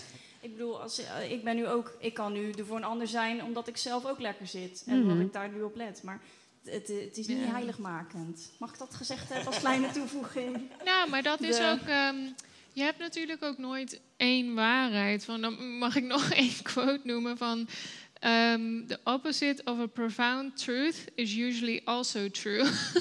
Zo van als iets heel waar is, is meestal het tegenovergestelde ook waar. Dus Ja, nee, tuurlijk. ja, dat vind ik altijd eh, wel een mooie. Van je kan het nooit helemaal rechtlijnig trekken. Van oh, ik ben nu egoïstisch, want ik zorg voor mezelf. Nee, en het is ook niet precies wat ik wou zeggen. En ik ben het ook helemaal... In mijn hoofd was het heel Oh, sorry. duidelijk. In mijn hoofd was, in mijn hoofd was het heel Ja. duidelijk. Omdat ik denk, er, er, is, er is nog wel... Het is een nuanceverschil toch echt... eh, Zeker. Eh, tussen, het kan ook de verkeerde kant op schieten. En Ja. bedoel ik niet dat je niet voor jezelf mag zorgen. Maar ik heb ook gevallen wel eens gezien dat ik denk, ja sorry. Maar Dat schiet een beetje door. ja, Ja. en dan word je geen leuker. Dan word je niet, ook niet per se leuker. Dus eigenlijk, wordt, wat, wat? eigenlijk, eigenlijk, wat jij, eigenlijk wat Merel probeert te zeggen is dat er een, een balans is tussen eh, egoïsme aan de ene kant en aan de andere kant zelfzorg. En eh, het is belangrijk dat je wel probeert in balans te blijven en niet te veel een of de andere kant uitslaat. Ja. Ja, dankjewel. Ja. Dat denk ik, ja. Maar dat is sowieso altijd een goede, denk ik, om niet te veel in de extreme te gaan zitten. Maar Ja. soms is dat ook wel hoe je leert. Dat je Ja, iets meer die kant op gaat en dan iets meer... Ja, als je jezelf uitput, dan, dan, dan Kan kom je anders. daar dan ook Ja. makkelijker. Hè? Want hè, we hebben het dan heel vaak over de psychische kant van, van een burn-out of van een, eh, een depressie of van een, nou ja, een angst, eh, angstprobleem of angststoornis. Maar daar zit een fysieke component achter. En die fysieke component die heeft eigenlijk heel veel eh, stukjes die maakt dat je op een bepaalde, hè, als je op een bepaalde manier gaat handelen, ehm, door de voeding die je al, al vijf jaar alleen maar ehm, eh, hetzelfde eet, dus heel weinig gevarieerd, en bijvoorbeeld ook geen groenten, dan ga je ook voedingsstoffen mis- missen en, en, en, en, en bijvoorbeeld vitamines die je kunnen helpen om een bepaalde ontwikkeling, een bepaald proces te laten verlopen in je lichaam. Als je op een gegeven moment daarin geen evenwicht ook meer hebt, ja, dan, dan, dan, dan, dan slaan die processen ook door. Maar dus daar is ook, een hele, eh, een hele ja, nauwe relatie. En ook als je al vijf jaar eh, niet zo goed voor jezelf zorgt, dan duurt het denk ik ook even voordat je het weer opbouwt, lijkt mij. Als je allemaal tekorten hebt, fysiek, dan eh, is het niet in één dag opgelost, denk ik. En dan moet je zeker wel even egoïstisch zijn in die tijd. Eh, ja, ja. Of nou ja, Ja. voor jezelf zorgen dan. En niet, niet egoïstisch voor jezelf zorgen. te Ik zeggen, ik denk, ja, laat ik nou maar niks zeggen allemaal. Ja, het is Maar het is zorgvuldig fijn als je met je dingen energie. Hè, zorgvuldig omgaan met je energie. En als je wat te delen hebt, is dat prima. Als het niet te veel ten koste van jezelf gaat. Ja. Hè, maar ja, tekorten, eh, ja, zeker als die heel erg oplopen, Mm. dan ga je allerlei klachten krijgen. En als je dan nog steeds maar doorgaat met wegcijferen, ja, dan kom je in steeds lager te zitten en krijg je steeds meer, jij noemt het dan, hè, al die processen. Ja. Ehm, waardoor je tekorten krijgt, waardoor je problemen krijgt misschien met je hormonen, problemen krijgt met je neurotransmitters, eh, Ja. eh, je organen, noem het allemaal op. Ehm, ja, Maar ook mentaal. ja, Ja, natuurlijk. zeg maar. ja, Dat- het dat- heeft ik denk zeker dat dat alles met nog elkaar te maken. Ja. Ja. Ja, het mentale stuk is ook, is ook ge- gelinkt aan die energie. Want als je die energie niet hebt, dan is de mentale veerkracht of vitaliteit is, ja, staat onder druk. Mhm. En ja, waar wij alle twee mee werken is, je hebt één, één pot energie eh, die je ter beschikking hebt. Ja. En je kan hem aan verschillende dingen uitgeven. Maar als je hem heel veel uitgeeft aan bijvoorbeeld, eh, als we straks weer kunnen gaan feesten, 30 feesten achter elkaar. Hè? Zeg maar wat. Ik hoorde het allemaal op de, op de radio dat steeds zeggen, Ja. oh dadelijk is de feestzomer weer begonnen. Ja. Nou, superleuk, daar heb ik ook zin in. Maar stel dat je dat eh, heel de zomer doet en eh, je tankt niet bij, dan, is, eh, hè, dan hebben we het nog ineens over de mentale gezondheid. Maar dan nou, is, het makkelijk, is het makkelijk om ergens een tekort aan energie op te lopen. Ja, inderdaad. Ehm, we gaan eventjes naar de live act. Eh, we krijgen een gedicht van eh, Merel onder begeleiding van Arjan Loeven. Even kiezen. Ik weet niet wat. Ik dacht dat ik dit goed had voorbereid. Oh, zullen we dan iets over de kroeg doen? Ja. Ja. Dan, eh, dan doen we kroeglopers. Want waarom moet je dan naar de kroeg? Waarom dan? Omdat het leven daar op pauze mag. Uren verstrijken en toch staat alles stil. Al tikt er zachtjes ergens toch een klok die je dan niet ziet, maar die tikt wel. Waarom moet je naar de kroeg? Omdat je daar de wereld buiten sluit en je er warm en behagelijk zit, terwijl je van binnen overstroomt. En waarom moeten al die kroeglopers dan elke keer weer en ieder weekend weer, misschien iedere avond, misschien, misschien drie keer in de maand, misschien. Waarom moeten al die kroeglopers naar de kroeg? Omdat tussen die muren het leed best valt te dragen. En men zegt: morgen weer een nieuwe dag. En waarom dan toch weer dat slempen in de kroeg? Omdat er schoonheid schuilt in de diepste misère. En omdat er altijd weer hoop gloort op de bodem.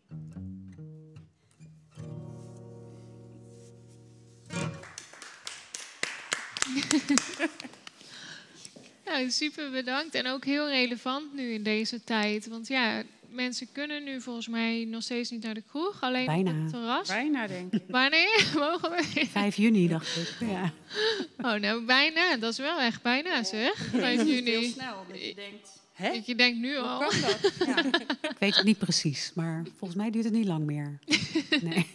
Nee, nee, nee, precies. Ja, alles is echt weer een beetje aan het opengaan. Maar inderdaad, wat, wat meer ook uit in haar gedicht. Het, is ook, het heeft ook echt een functie om naar, naar de kroeg te gaan. zo, zo heb ik er in die zin eigenlijk. Ik ben in die zin denk ik niet zo'n feestganger. Mhm. eh, maar wel een, een kroeg en een praatganger. dat, eh, ja, Ja. dat je, nee, maar dan, je kan alles bespreken on, on- Ja. onder een, met een drankje. Of een Beetje laagdrempelig of zo. Het, laagdrempelig denk ik. En, en daardoor heb je ehm, ja, ook veel eh, contacten met mensen. Tenminste, als ik naar Dort kijk in de kroeg, iedereen kent elkaar wel. Dus je, dus je, hebt, je hebt sneller een makkelijk praatje en je weet ook even hoe het met iemand gaat. En Ja. je mag ook huilen dan als het moet. Ja, En het mag ook leuk zijn. Dus En het in die, mag in die zin zijn. vind ik, is, het- buiten het drinken, is het, is het ook een sociale eh, plek. Gewoon. nou, het is wel een soort van informele ontmoetingsplek waar inderdaad alles er mag zijn. Je mag als jezelf komen, je mag huilen, je mag lachen. Nou, precies, dat Ja. is ook nog belangrijk. Inderdaad, als je Ja. zelf komt, hè, als je uit Ja. het werk komt, je kan er naartoe of je kan helemaal Ja. opgedoft gaan, maar iedereen mag daar zijn eigen, eh, met, met zichzelf komen. Nou, het wordt helemaal een opheming. Ja, maar daar heb ik ook heel veel gedichten over. Ja, dat klopt wel. Ja, eh, ik denk ook, ehm, wat, wat je ook zegt, wat, wat ik ook heel goed vind, is ehm, als je zelf komen, ook in het leven. ik denk dat dat is soms ook wel heel lastig. Van, ehm, wat jij, jij had het net een beetje over de ontwikkelingsperiode. En ik heb soms ook het gevoel dat, dat we zoveel verplichtingen en moedjes eh, voelen, dat het soms ook heel lastig is om, om te onderzoeken van wie ben ik nou en waar sta ik voor. En Ehm, wat vind ik belangrijk en wat heb ik nodig? Van, ja, hoe zien jullie dat? Hoe, hoe kunnen mensen daar wat ja, makkelijker mee omgaan? Of, eh? Ja. ja. ja, je kan er natuurlijk eh, heel erg naar kijken alsof het eh, ja, een project, zeg maar, hè, van, nou, dat, dat- heel groot maakt. Maar je kan het ook klein maken in, in de gezin of me- in je relatie of onderling. ehm, om tijd en ruimte te nemen voor elkaar. En eigenlijk de thermo... Ik, ik, ben, ja, ik praat graag over een thermometer in het gezin. Of in, in, eh, hoe, hoe, hoe, eh, hoe gaat het met jou vandaag? Hè, en soms hoef je daar niet heel veel woorden aan te geven. Maar wat zou je willen doen? Of eh, ja. ehm, waar heb jij van genoten vandaag? Om toch in contact te blijven. En dan zijn het niet echt heel- van die hele grote dingen. Maar ik denk dat daar juist een kracht ligt om, ehm, om er voor elkaar te zijn. En vanuit dat stukje zou je, hè, als je weet hoe het met iemand gaat, ehm, zou je ook kunnen zeggen van wat mij geholpen heeft, is naar buiten toe gaan. Of eh, wat mij geholpen heeft, is ehm, toch ehm, op eh, een paar dagen in de week een hele eh, verse maaltijd klaar te maken. Of, nou ja, vul maar in. Ja, dat dus mensen ja, ook dat weer toch uit- wel een beetje ja. leren vanuit een thermometergevoel van hoe, Mm. hoe gaat het met mij of hoe gaat het met jou? Ja. Waar laat je van op? Hè? Wat vind je Ja, fijn? ja. Waar word je blij van? Ja. Mm. Er zijn ook vaste onderdelen als therapeut. Van, eh, en, en wa- waar ligt je kracht? Hè? En Waar, waar, waar ligt Ja. je, ja, je, je, je twijfel? En eh, al, al die kanten mogen er ook zijn. Ehm, het is niet eh, een vast gegeven. Je, je bent een compleet mens met eh, zowel de, de kant in de schaduw als de kant in de zon. Ja, ja, inderdaad. Je hebt eh, bepaalde kanten van jezelf die je minder vindt en bepaalde kanten die je leuker vindt. Maar het is ook een kwestie van, ze horen allemaal bij je. En je kan ze niet eh, wegdrukken of eh, ja, soms wou Nou, je dat wat je vaak ziet is als je ze heel ver wegdrukt, dat ze op een andere manier wel weer Ja. eh, naar voren komen. Het heeft ook weer te maken met hoe goed zit je in je vel. Hè? Want je hebt kwaliteiten en beperkingen. En hoe beter je in je vel zit, hoe beter je ook weer met die kwaliteiten kan omgaan. Ja, En minder last hebt van de beperkingen. Hè, Als ik niet goed in mijn vel zit, dan ga ik uitstellen, om maar een voorbeeld te noemen. mhm. Nou, dat heb ik helemaal niet als het gewoon goed gaat. Ja dat is, eh, ik denk dat heel veel mensen dat hebben met, Ja. met uitstellen. Dat je, dat je eigenlijk niet de dingen doet die je zou willen doen. Ik denk dat dat ook heel veel voorkomt met mensen met mentale gezondheidsproblemen. Dat is echt. En, dan, en dat is ook vervelend, want dan krijg je dus ook problemen op je werk of in je gezin of in het huishouden. Inderdaad, dat het huis wordt vies of je werk eh, loopt ook niet goed. En jij voelt je ook nog eens niet goed. Dus het kan dan met één zo'n dingetje eh, creëer je dan nog meer problemen die je allemaal weer moet dragen. Ja. Ja. Denk ik. Ja. Ja. En dan Ja. is toch weer de kunst, hoe krijg je dat weer omgebogen? Hè? En Dat, ja, kleine stapjes. Ja. En dan is de vraag, waar word ik blij van? En misschien kan je het niet bedenken, zeker als je zo laag zit, waar word Ja. ik blij van? Maar dan kan je misschien bedenken, waar werd ik blij van? En dan, ook al word ik niet blij van een wandeling, ik ga het gewoon maar doen. Hm. Want mijn lijf vond dat wel fijn. En dan heb je kans dat je ook weer ja, de juiste stofjes aanmaakt, waardoor het weer beter gaat. Dus ehm, ik denk, als mensen daar naar op zoek gaan, want dat was jouw vraag, hè? wie ben ik dan? En dat je je daarvan meer van bewust bent, ehm, ja, dat je daar ook mee, mee groeit en ook beter in je vel komt te zitten. Ja, en ook misschien dingen doen die, waar je je eigenlijk voor schaamt, zeg maar. Het is heel, eh, of er zijn heel veel mensen die zich schamen voor een hobby die ze hadden toen ze kind waren, bijvoorbeeld. En eh, ja, om maar een keer een tekenfilm te kijken of zo, die je heel leuk vond, misschien dat je daar wel van opknapt. Of een spel te spelen wat je vroeger spe- speelde of zo. Dat, ja, ik denk dat Ja. dat ook een, eh, een slimme zet is om, om weer iets te vinden wat je gewoon leuk vindt. we Oude, zijn- oude we- hobby's op te pakken. Ja, we zijn vergeten te spelen.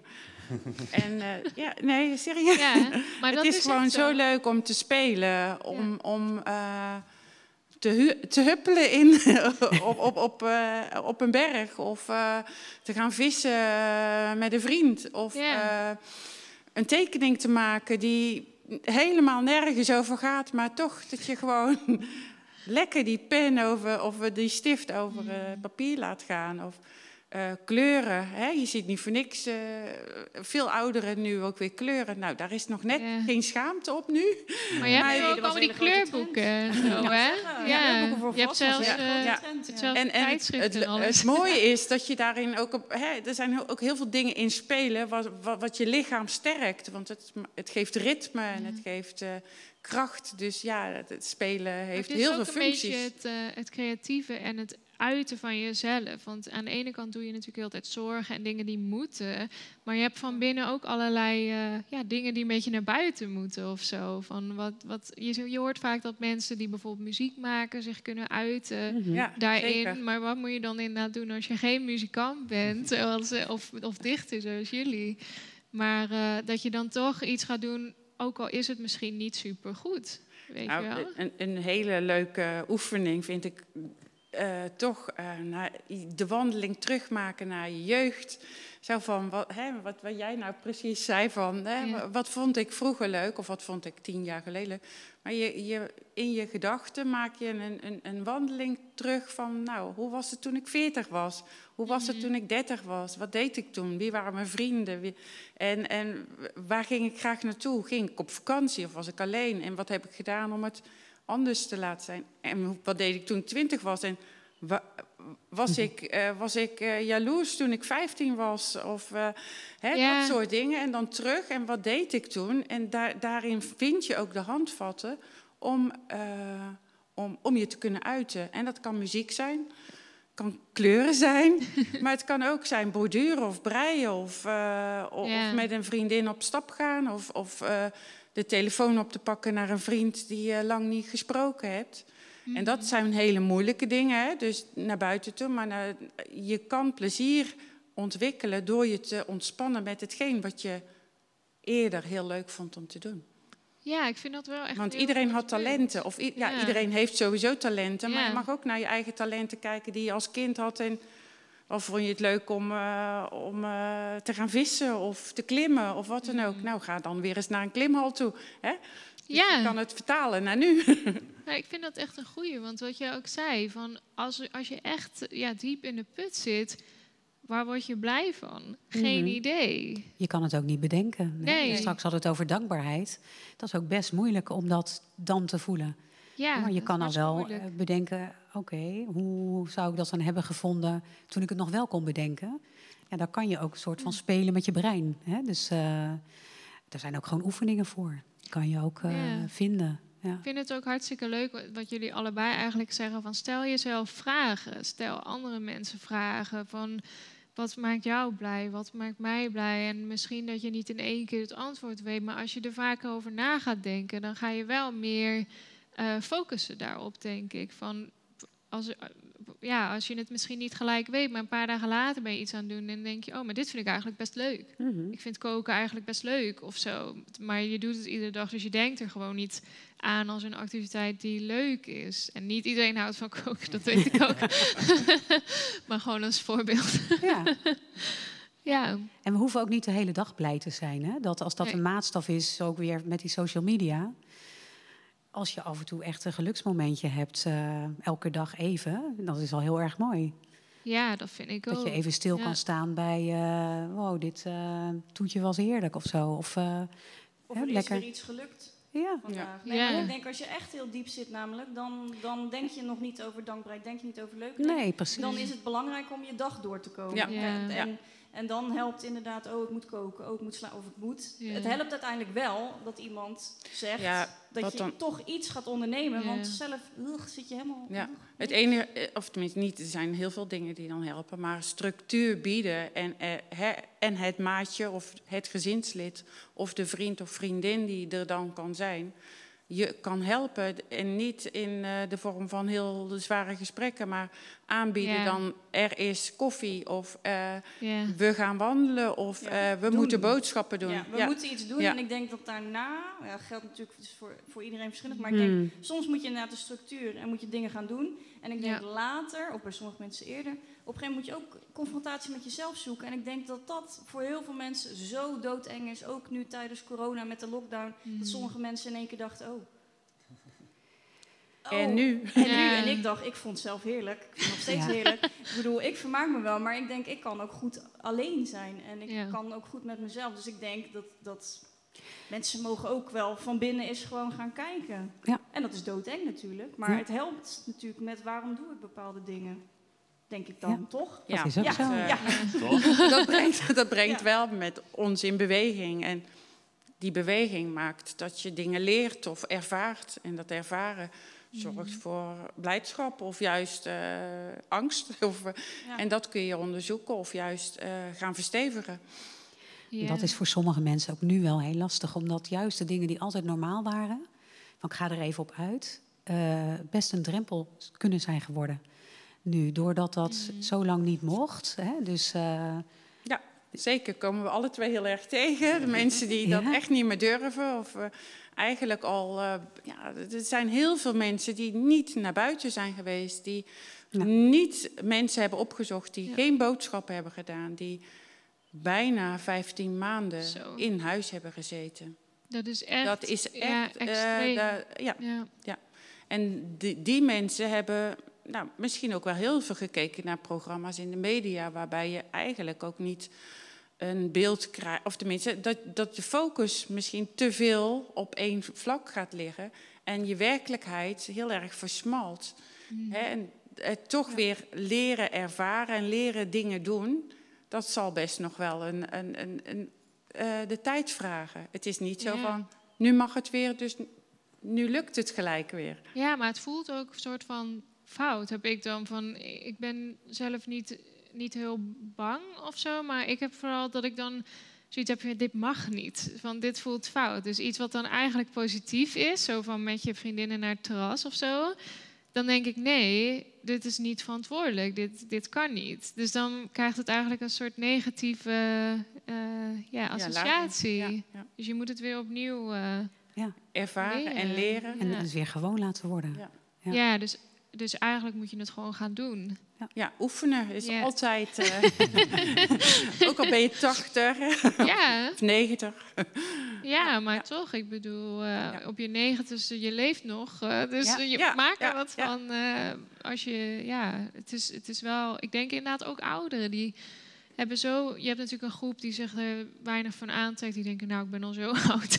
dit, eh, ga toch dit- dood, Ja, of ik heb al meer dingen gezien. Ik heb de oorlog meegemaakt. Maar je hebt ook natuurlijk een groep die zoiets heeft van... nou, ik heb me wel aan de regels gehouden... maar ik vond het eigenlijk verschrikkelijk. En ja, dat ze alleen zijn, kinderen, kleinkinderen. Sommige mensen hebben ook geen familie. Mhm. Nee. Dat is wel echt eh, wel moeilijk. En als je dan Ja. niet in een zorginstelling zit... of juist wel, want dan mag er niemand langskomen natuurlijk. Maar veel mensen zitten toch alleen thuis. Ja, zeker. Ja. En eh, ik moet zeggen, ik hou ook wel van alleen zijn, maar na 15 maanden zou ik echt, eh, als ik nog niet gek was, zou ik het wel van worden Ja, zijn. en, en Zeg hè, wij, wij hebben toch, een, of tenminste wij, eh, als je helemaal betrokken bent op het maatschappelijk leven, je hebt een baan, je gaat met je vrienden uit, je gaat op reis.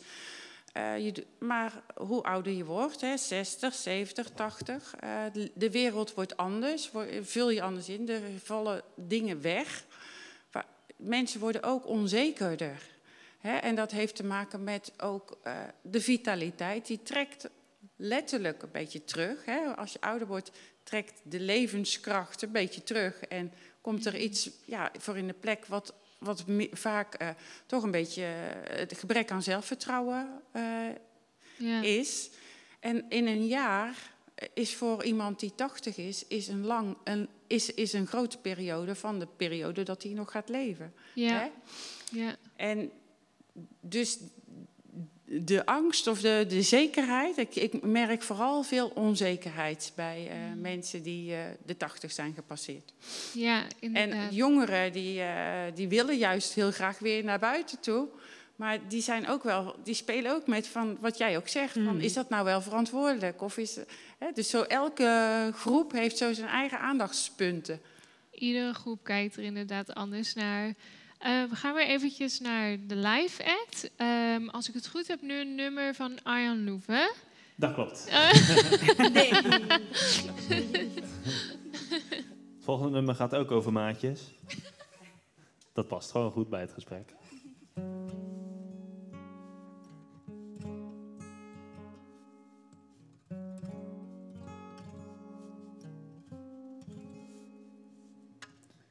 Let's take a walk in the woods and see what nature's about. Or I could help you move into that place you haven't found. And I am down for that. Count me in and let me tell you, friends, that I am down, down for that. And I negotiate with the ghost while you tell me how what you paid, how much I owe you. It's okay, I just want to do it again. And I am down for that. Count me in and let me and tell you,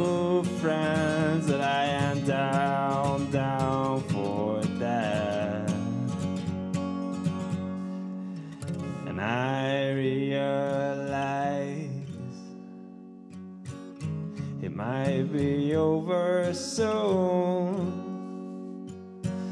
but I will rewind time and I will watch the reruns too. And when I'm 80 years old, I hope that you're still there. And we still take our trips, and we took them everywhere.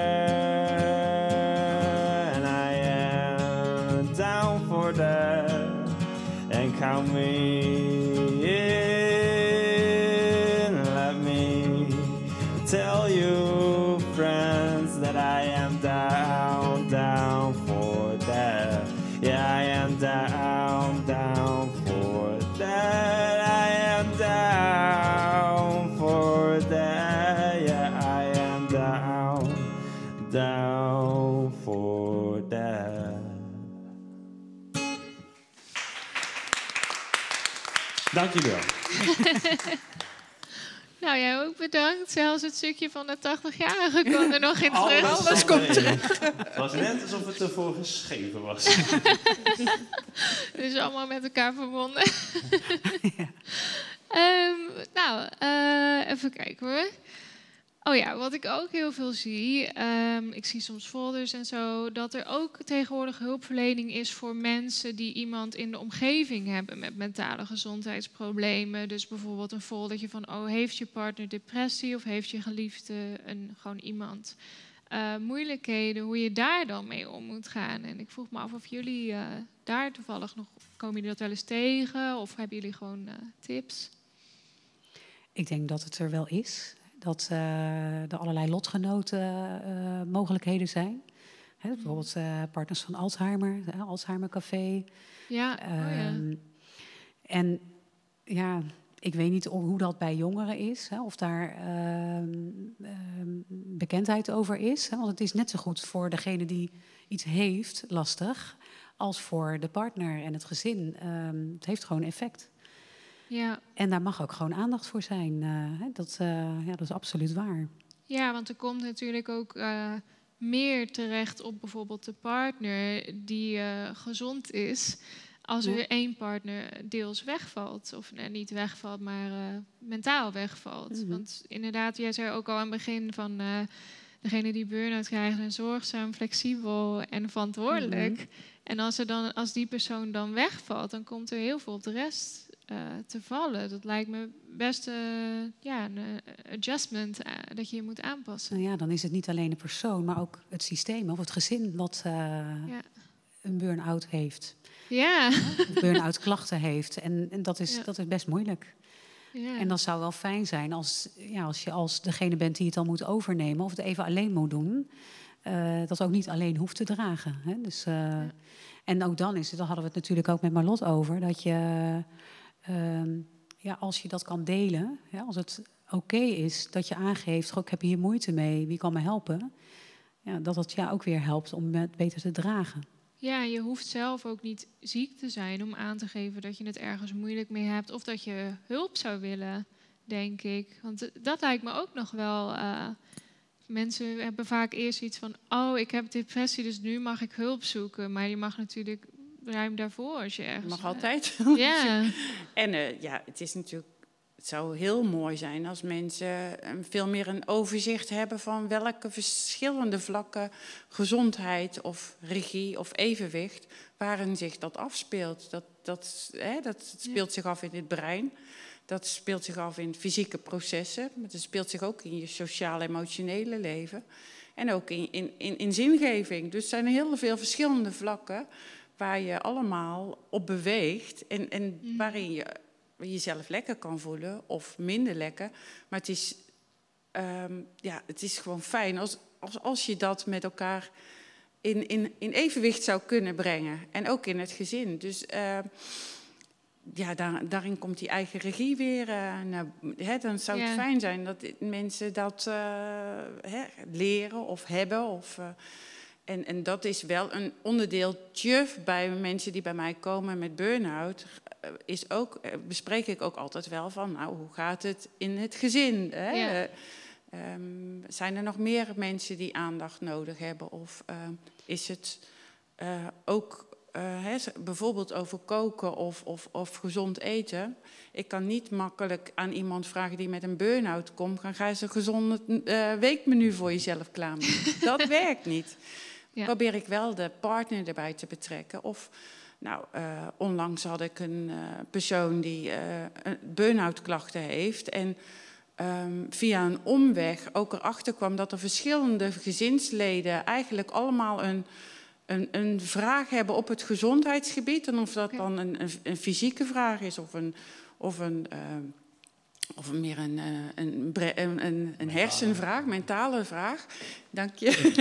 en, en, maar dat is, en, we hebben zo alles eens een beetje langsgelopen. En die persoon die zei ook van, nou, voor mij brengt dit, dit gesprek over voeding, over de verschillende stukken die er aan mijn burn-out, geeft ook dat ik een mogelijkheid heb om met mijn partner te gaan kijken van, hoe ziet onze voeding eruit? Of eh, dat ik bewust ben om te kijken naar mijn zoon. Die, hij, het lijkt wel of in dit gezin alles speelt. maar, eh, dat hij zoveel gamet. eh, misschien is het ook wel goed om te kijken van hoe...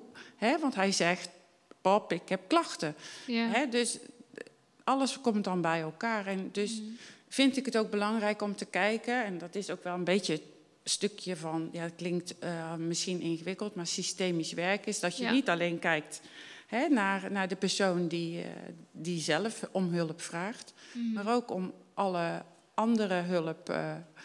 groepen of, of ja, ook, ook, ook het, de rest van het systeem. En als het systeem of als die persoon eh, eh, zeg maar gezonder wordt of, of beter in evenwicht komt, dan zie je in het gezin ook dingen veranderen. Maar het kan ook andersom. Ja. Als er in het gezin dingen veranderen, kan die persoon misschien ook beter eh, net even af en toe wat meer onderuit gaan zoeken, zitten en wat minder verantwoordelijkheid eh, voelen. Maar het is niet mijn hoofdtaak, maar het zijn wel stukjes die ook met gezondheid te maken hebben. En, eh, en al komt iemand met een voedingsvraag van ik eet al, eh, al twintig jaar geen groente meer, bijvoorbeeld. of ik heb nog nooit groente gegeten, kan ook. ja, maar je leert het ook van je ouders. En die, als, als mensen dan zelf weer ouder worden, ouders worden, dan geven ze het ook weer door aan hun kinderen. En weet je wel, waarschijnlijk heb je ook vrienden die een beetje dezelfde levensstijl hebben, samen naar de kroeg of juist niet. En zo beïnvloed je elkaar ook. Dus dat systemisch denken, dat, dat je aan, de, aan iedereen denkt, is best logisch, denk ik. Van, ja. Vraag ook regelmatig of uh, de partner een keer mee kan komen. Oh ja? Omdat uh, als, als één, een individu bij mij komt, uh, het heeft vaak ook effect. En wat, wat ik ook wel in mijn eigen omgeving heb gezien vroeger... Hè, dat de een was, was ziek en de ander heeft heel erg daarvoor klaargestaan. Op het moment dat de een beter was, stortte de ander in. Hè, oh, omdat daar geen aandacht voor was. En dat komt best wel regelmatig voor. Dus het is jouw vraag vind ik ook wel heel goed. Uh, aandacht voor de partner of voor het hele systeem uh, is gewoon belangrijk. Zodat je in één keer kan zorgen dat iedereen uh, er beter van wordt en daarvan leert. Hè? Crisis is een kans. ja. ja. ja. ja, maar het is inderdaad, ik kan me echt voorstellen, in een, als, als, als individu snap ik het sowieso van je hebt een soort crisis en dan kan je dat als een kans zien en daaruit komen. Maar als gezin is dat eigenlijk hetzelfde of als een relatie, welke relatie dan ook. Uh, je beïnvloedt elkaar. En je, je, hoort ook wel dat het relaties soms ook beter maakt. Of weet je, dat gezinnen er sterker uitkomen als, als, als er een moeilijke periode is geweest. Maar dat hoeft niet per se natuurlijk. Nee. nee. Het ligt ook heel erg aan wat je daarvoor al had als, uh, als coping, als hoe je ermee omging, denk ik. Ja. ja. En, en wie je hebt als partner. Hè? En wat, wat, ja. Uh, ja. wat jij mankeert, wat dat bij de ander weer teweeg brengt. En hè, dat is een oneindige interactiecirkel, uh, als het ware. Ja, nou zeker. Ik vind het echt, ja, ik ben helemaal onder de indruk van wat je zei. Dat dan, het is zo logisch van één partner is een tijd ziek geweest. En toen, daarna werd eigenlijk de andere ziek, omdat hij heel veel heeft gedragen. Of eigenlijk daarvoor Precies, ook al die moest stevig uh, staan. ja. Er komt toch wel veel op je bord als iemand in je omgeving uh, ja, mentale gezondheidsproblemen heeft of andere gezondheidsproblemen. Het is toch, want um, ik weet bijvoorbeeld wel dat er de laatste jaren steeds meer aandacht komt voor mantelzorgers. En uh, ook hoe die ondersteund kunnen worden. Maar eigenlijk is het voor zover ik weet vooral voor, uh, voor als je voor iemand zorgt die fysieke ziektes heeft, maar voor mentale gezondheid ik weet niet of je bijvoorbeeld ook een aanvraag kan doen voor een persoonsgebonden budget omdat je partner depressie heeft. Ik denk het niet. Volgens mij is het echt gericht op de ja. persoon die de depressie heeft. Ja, ja. mij wel. Ja, terwijl degene... Behalve als je op andere manier hulp zoekt, dan, ja, dan, dan is iemand al best wel zelf in staat om te zoeken van waar moet ik dan zijn. Ja, de snelste weg is vaak via de huisarts, toch? Via ja. een kort gesprek. En heel vaak kom je dan bij, ook wel bij een uh, gespecialiseerd verpleegkundige. Om ja. te analyseren van, uh, nou, hè, wat, wat, wat is de klacht en waar ligt de kracht? En mogelijk door te verwijzen. Wij zijn natuurlijk alle twee individuele therapeuten, dus wij zijn niet aan een netwerk gebonden als een reguliere GGZ-instelling. Mm -hmm. um, dus uh, is het zie ik vaak de mensen die zelf best wel goed kunnen zoeken. Hè? Dus die yeah. heel goed de weg weten om hulp te vinden. En is het heel fijn om er verschillende kanalen te kiezen om, uh, om, om wat meer zichtbaar te worden, zodat mensen ook de mogelijkheid gaan zien van, oh goh, ik kan ook bij ons in de wijk uh, hulp krijgen. Ik hoef dat niet per se via een grote GGZ-instelling te doen. Of een, hè, en dat, um, er ligt, uh, ja, er ligt voor ons, denk ik, als, als mensen hulp in, in, in de geestelijke gezondheidszorg, depressies of wat, ligt er ook wel een taak om te gaan, of tenminste om te laten zien dat mensen mm -hmm. uh, dicht bij hulp kunnen vinden. En dat is ja. natuurlijk altijd wel een beetje gebonden aan hoe de regels zijn van, ja, van de overheid en ziektekostenverzekeraars. Ja. Dus, um, ja, de GGZ-instellingen hebben ook wel systemisch werk. Hè? Ja, Met de ja. eetproblematiek ook het hele gezin betrokken wordt. En, en zo zijn er denk ik wel, uh, daar heb ik niet echt heel goed zicht op, maar wel volgens mij genoeg ook. Of, of ik weet niet of het genoeg is, maar er zijn Nou, echt wel programma's Ja. uh, waar niet alleen degene die uh, de, de klachten heeft, die het probleem heeft, maar ook de mensen eromheen betrokken worden. Hè? Of dus uh, een, een, een, praatgroep is voor bijvoorbeeld partners of, en de gezinsleden. En de, de patiënt zelf apart of samen. Hè? Dus ik denk wel dat daar programma's zijn. Mm maar het, het, lastige bij de GGZ is de, inderdaad de lange wachtlijsten waar je het ook al over had. En je moet ook een beetje in het programma passen. En pas je er niet helemaal in, heb je eigenlijk meer nodig dan er geboden wordt. Ja, dan is dat toch uh, niet altijd even gemakkelijk. Ja, het maakt het ook wel ingewikkeld om als, als gezin of als, als twee partners bij de GGZ, dan word je misschien allebei in een soort hoekje gestopt. En dan is het moeilijker misschien om, uh, ja, om samen die hulpverlening in te stappen. Kan ik me voorstellen. Ik, weet niet, ik weet ook niet precies uh, hoe het werkt, maar het is wel. Uh, ja, het is vooral dat, dat als er een hulpvraag is, dat die niet heel snel beantwoord kan worden, denk ik, wat moeilijk is voor mensen. Dat ze niet gelijk terecht kunnen. Want ja, vaak bij hoge nood ja. komen ja, mensen. Als je been breekt, dan wil je ook uh, dat het uh, gezegd wordt. Ja. Ja, Ja. En, en, en zoveel pijn of zoveel verdriet of onmacht of beperking kan er achter een psychische, ja, psychische klacht ook liggen. Een depressie, burn-out, uh, angst, uh, nou, noem maar op. Hmm. Um, en uh, ja, die EHBO is er niet altijd. Nee. nee. nee. En dat is ja, schrijnend. Nee, maar ik denk ook. Um, ik weet niet of ik dat net goed begreep dat je dat zei, maar dat, dat je ook een beetje aantikte dat jullie ook via, misschien, ik weet niet of je dat bedoelde, maar dat jij ook via, via kanalen jezelf ook meer laat zien aan de wereld. Bedoelde je dan ook bijvoorbeeld op social media of zoals ja, nu bijvoorbeeld? Ja, nou, ik heb uh, vooral de corona wel zelf aangegrepen om um, het stuk uh, via mijn klantenkring um, en de mensen die mij volgen te gebruiken om uh, rust en inzicht en kennis door te geven. Ja. Omdat ik dacht, nou ja, bij gebrek aan kennis of bij gebrek aan uh, on, of bij veel onrust, kan ik toch dat, misschien een lichtpuntje geven hier en daar. En zo heb ik in oktober, omdat er de, de tweede lockdown aankwam, ja. elke dag een, een, een filmpje op Facebook gezet om ja, om het te hebben over, een, uh, over vitamine C bijvoorbeeld, maar ook over van hoe, uh, hoe uh, ga je om met po poëzie. Hè? En, ja. en waren dingen die vroeger misschien echt voor de, hand, voor de hand liggen, met een poëziebroekje of woorden te geven aan iets. Maar ga eens een keertje schrijven. Dus allerlei kleine dingetjes die ja. met voeding, met voeding voor je brein, dus in de brede zin, koken te maken hadden om, om, ja, om mensen allemaal kleine lichtpuntjes te geven. Dus, uh, dus ja. dat doe ik graag. Um, ook een nieuwsbrief schrijven, maar uh, ja, ook eens een keer uh, op een gezondheidsbeurs staan. Of, twee weken geleden had ik een uitnodiging van de Universiteit in Groningen om te spreken met oh. studenten die geneeskunde studeren. Dus ja, zo allerlei manieren om met mensen in gesprek te gaan. Ja, en ik denk dat is ook misschien wel voor, voor mensen thuis ook wel een goede. Om als ze echt heel klein willen beginnen, kijk gewoon even op social media. Of kijk inderdaad wat er in de buurt zit. Misschien kan je je voor een nieuwsbrief aanmelden. Ja. Misschien kan je iemand volgen op Instagram. Of ja, je hebt zelfs op TikTok heb je volgens mij mm -hmm. dingen. Ja, voor de echt jonge mensen, zeg maar.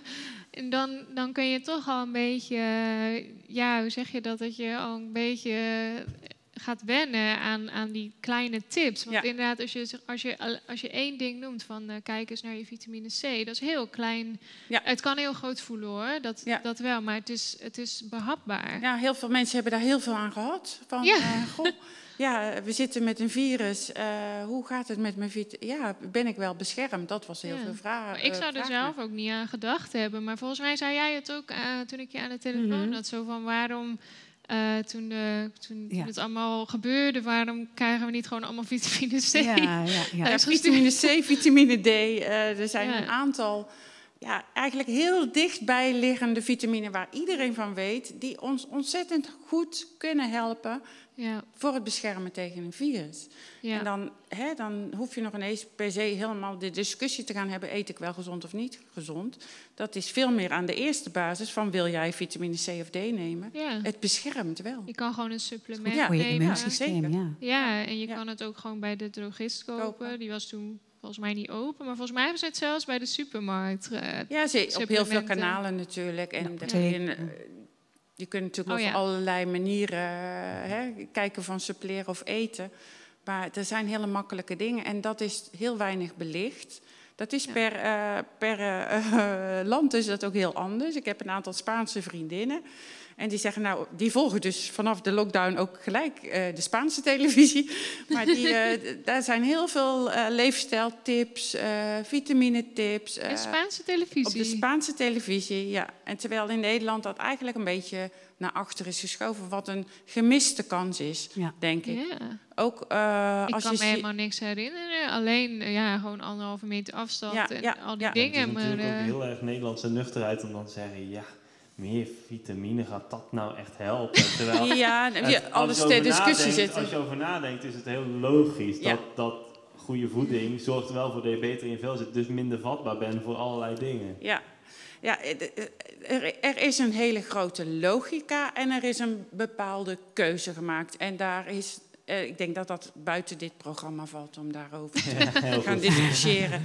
Heb ik ook geen zin in. Ik, Nee. ik, ik weet ook niet het management van een, een hele maatschappij, hoe je dat het beste kan doen. Daar ben ik niet in thuis. Maar ehm, dat daar kansen liggen nog steeds om mensen daarin te helpen, ja, dat is, ja, dat is eigenlijk eh, ja, zeer jammer. Jammer gewoon Ja. dat dat niet gebeurt. En dat is wel Ja. wat mijn passie is, om mensen te helpen. Van, ja, maar ga gewoon naar de winkel en haal vitamine C. Ehm, ga naar buiten toe en maak een wandelingetje. Eh, Dan doe je vitamine D op. Doe je vitamine D op en je bent in beweging. Eh, zet de ramen open. En het zijn allemaal kleine dingen. Maar het is, eh, ik ben ook gelijk begonnen toen, wat, wat wij als therapeuten allemaal hadden, is eh, bij de lockdown, met de eerste lockdown moest, mocht, moesten we ook stoppen met werken. ja. Hè, mochten geen mensen ontvangen. Mhm. Is wel online verder gebeurd, maar ja, Ja. bij de een ligt dat wat makkelijker dan de ander. Ja. Nou, ik heb dat opgepakt om zelf eh, aan de slag te gaan met, de, met, een, met een cursus voor mensen die, eh, die dat leuk vonden om mee te doen van wat nou een virus is en wat we nu aan onze immuniteit kunnen doen. En dat ook dan weer te, om te gaan zetten in een werkboek. Dus ja. ja, en daarin, ja, daarin staat zoveel handvatten wat je zelf kan doen. En dat is ook weer eigen regie. En eigen regie is gewoon van, ja, eh, we, hebben, we hebben dit hele stuk ook met elkaar in, uit handen gegeven. En Ja. dat, dat, ligt, dat is een interactie. Ja, inderdaad. En ehm, eh, het, ik vind het ook zo mooi dat het- je maakt het heel erg behapbaar door het kleine dingetjes te maken. En inderdaad ook grappig dat het dan bij de Spaanse televisie meer aan bod komt. Eigenlijk is het ook gewoon basis. Het is basis. En dat is eh, mijn vakgebied, orthomoleculaire geneeskunde en de natuurvoeding valt nog steeds onder de alternatieve geneeswijze. Wat, Ja. wat ik onbegrijpelijk vind. Want ja, voeding, als we geen voeding krijgen, dan, ja, dan, dan is er ook niks. Dan blijven we ook niet lopen. Dus ja, We noemen het ook liever complementaire geneeskunde. hè? liever complementair. Ja. Bedankt voor de aanvulling. Ja. het regulier is ook goed. Hè? En, en Ja. daar zijn Ja. we een mooie aanvulling op. Vind ik ook. Absoluut, zeker. Ja, maar daarom is het ook inderdaad alternatief is misschien ook niet het, eenmaal het goede woord. De complementaire Ja. geneeskunde of traditionele geneeskunde hoor ik ook wel eens, omdat er veel inderdaad uit eh, oud-China wordt Mhm. ge- genomen en zo. En eh, ook een beetje die, ehm, die holistische aanpak, denk ik. Het is eh, lichaam, geest, ziel, zeg maar. We hebben het natuurlijk ook al een beetje over spiritualiteit gehad eerder. En het is ook een beetje het, het zin geven van je leven. Ik denk soms dan eh, blijven we in Nederland, wat ik denk te zien, een beetje op de praktische dingen hangen. Zo van eh, mijn gedachten en inderdaad wat ik dan doe. Maar er is ook een soort van spiritualiteit waar ik denk jonge mensen steeds meer, maar dat er ook bepaalde groepen in Nederland zijn die daar echt niks mee hebben. Maar daar, omdat we ook zo weinig kerk hebben en zo weinig religie, dat weet je, spiritualiteit is ook heel erg gewoon een connectie met de wereld en met, met, En met nu, jezelf. en met En hier, Ja, ja. en het hier en nu zijn. En Ja. hebben jullie daar nog dingen over te zeggen voor de mensen thuis? Nou, mindfulness hè, dat is een hele mooie om eh, stil te staan bij het, eh, bij het hier en nu. Hè, dat, eh, oh, ik hoor nu al een muziekje. Oh, eh, ik hoorde het muziekje. Ik dacht dat we nog één gedicht hadden, maar dit is het einde. Oh, nou. eh, Dit is het einde. nou, Oké. Dat doet de deur dicht. Oké. Eh, nou ja, heel erg bedankt iedereen voor het kijken. Eh, de muziek is weer voor de laatste minuut. Ik wil graag iedereen heel erg bedanken die er vandaag was. Suzanne, Ans, Arjan, Merel. Heel erg bedankt voor een leuk Marlotte. gesprek. Oh ja, en Marlot natuurlijk. En, en, eh, ja. en de producers. Dus eh, super bedankt. En eh, ja, ik vond het een hele fijne avond. En ik hoop jullie ook. En eh, ja, tot volgende keer.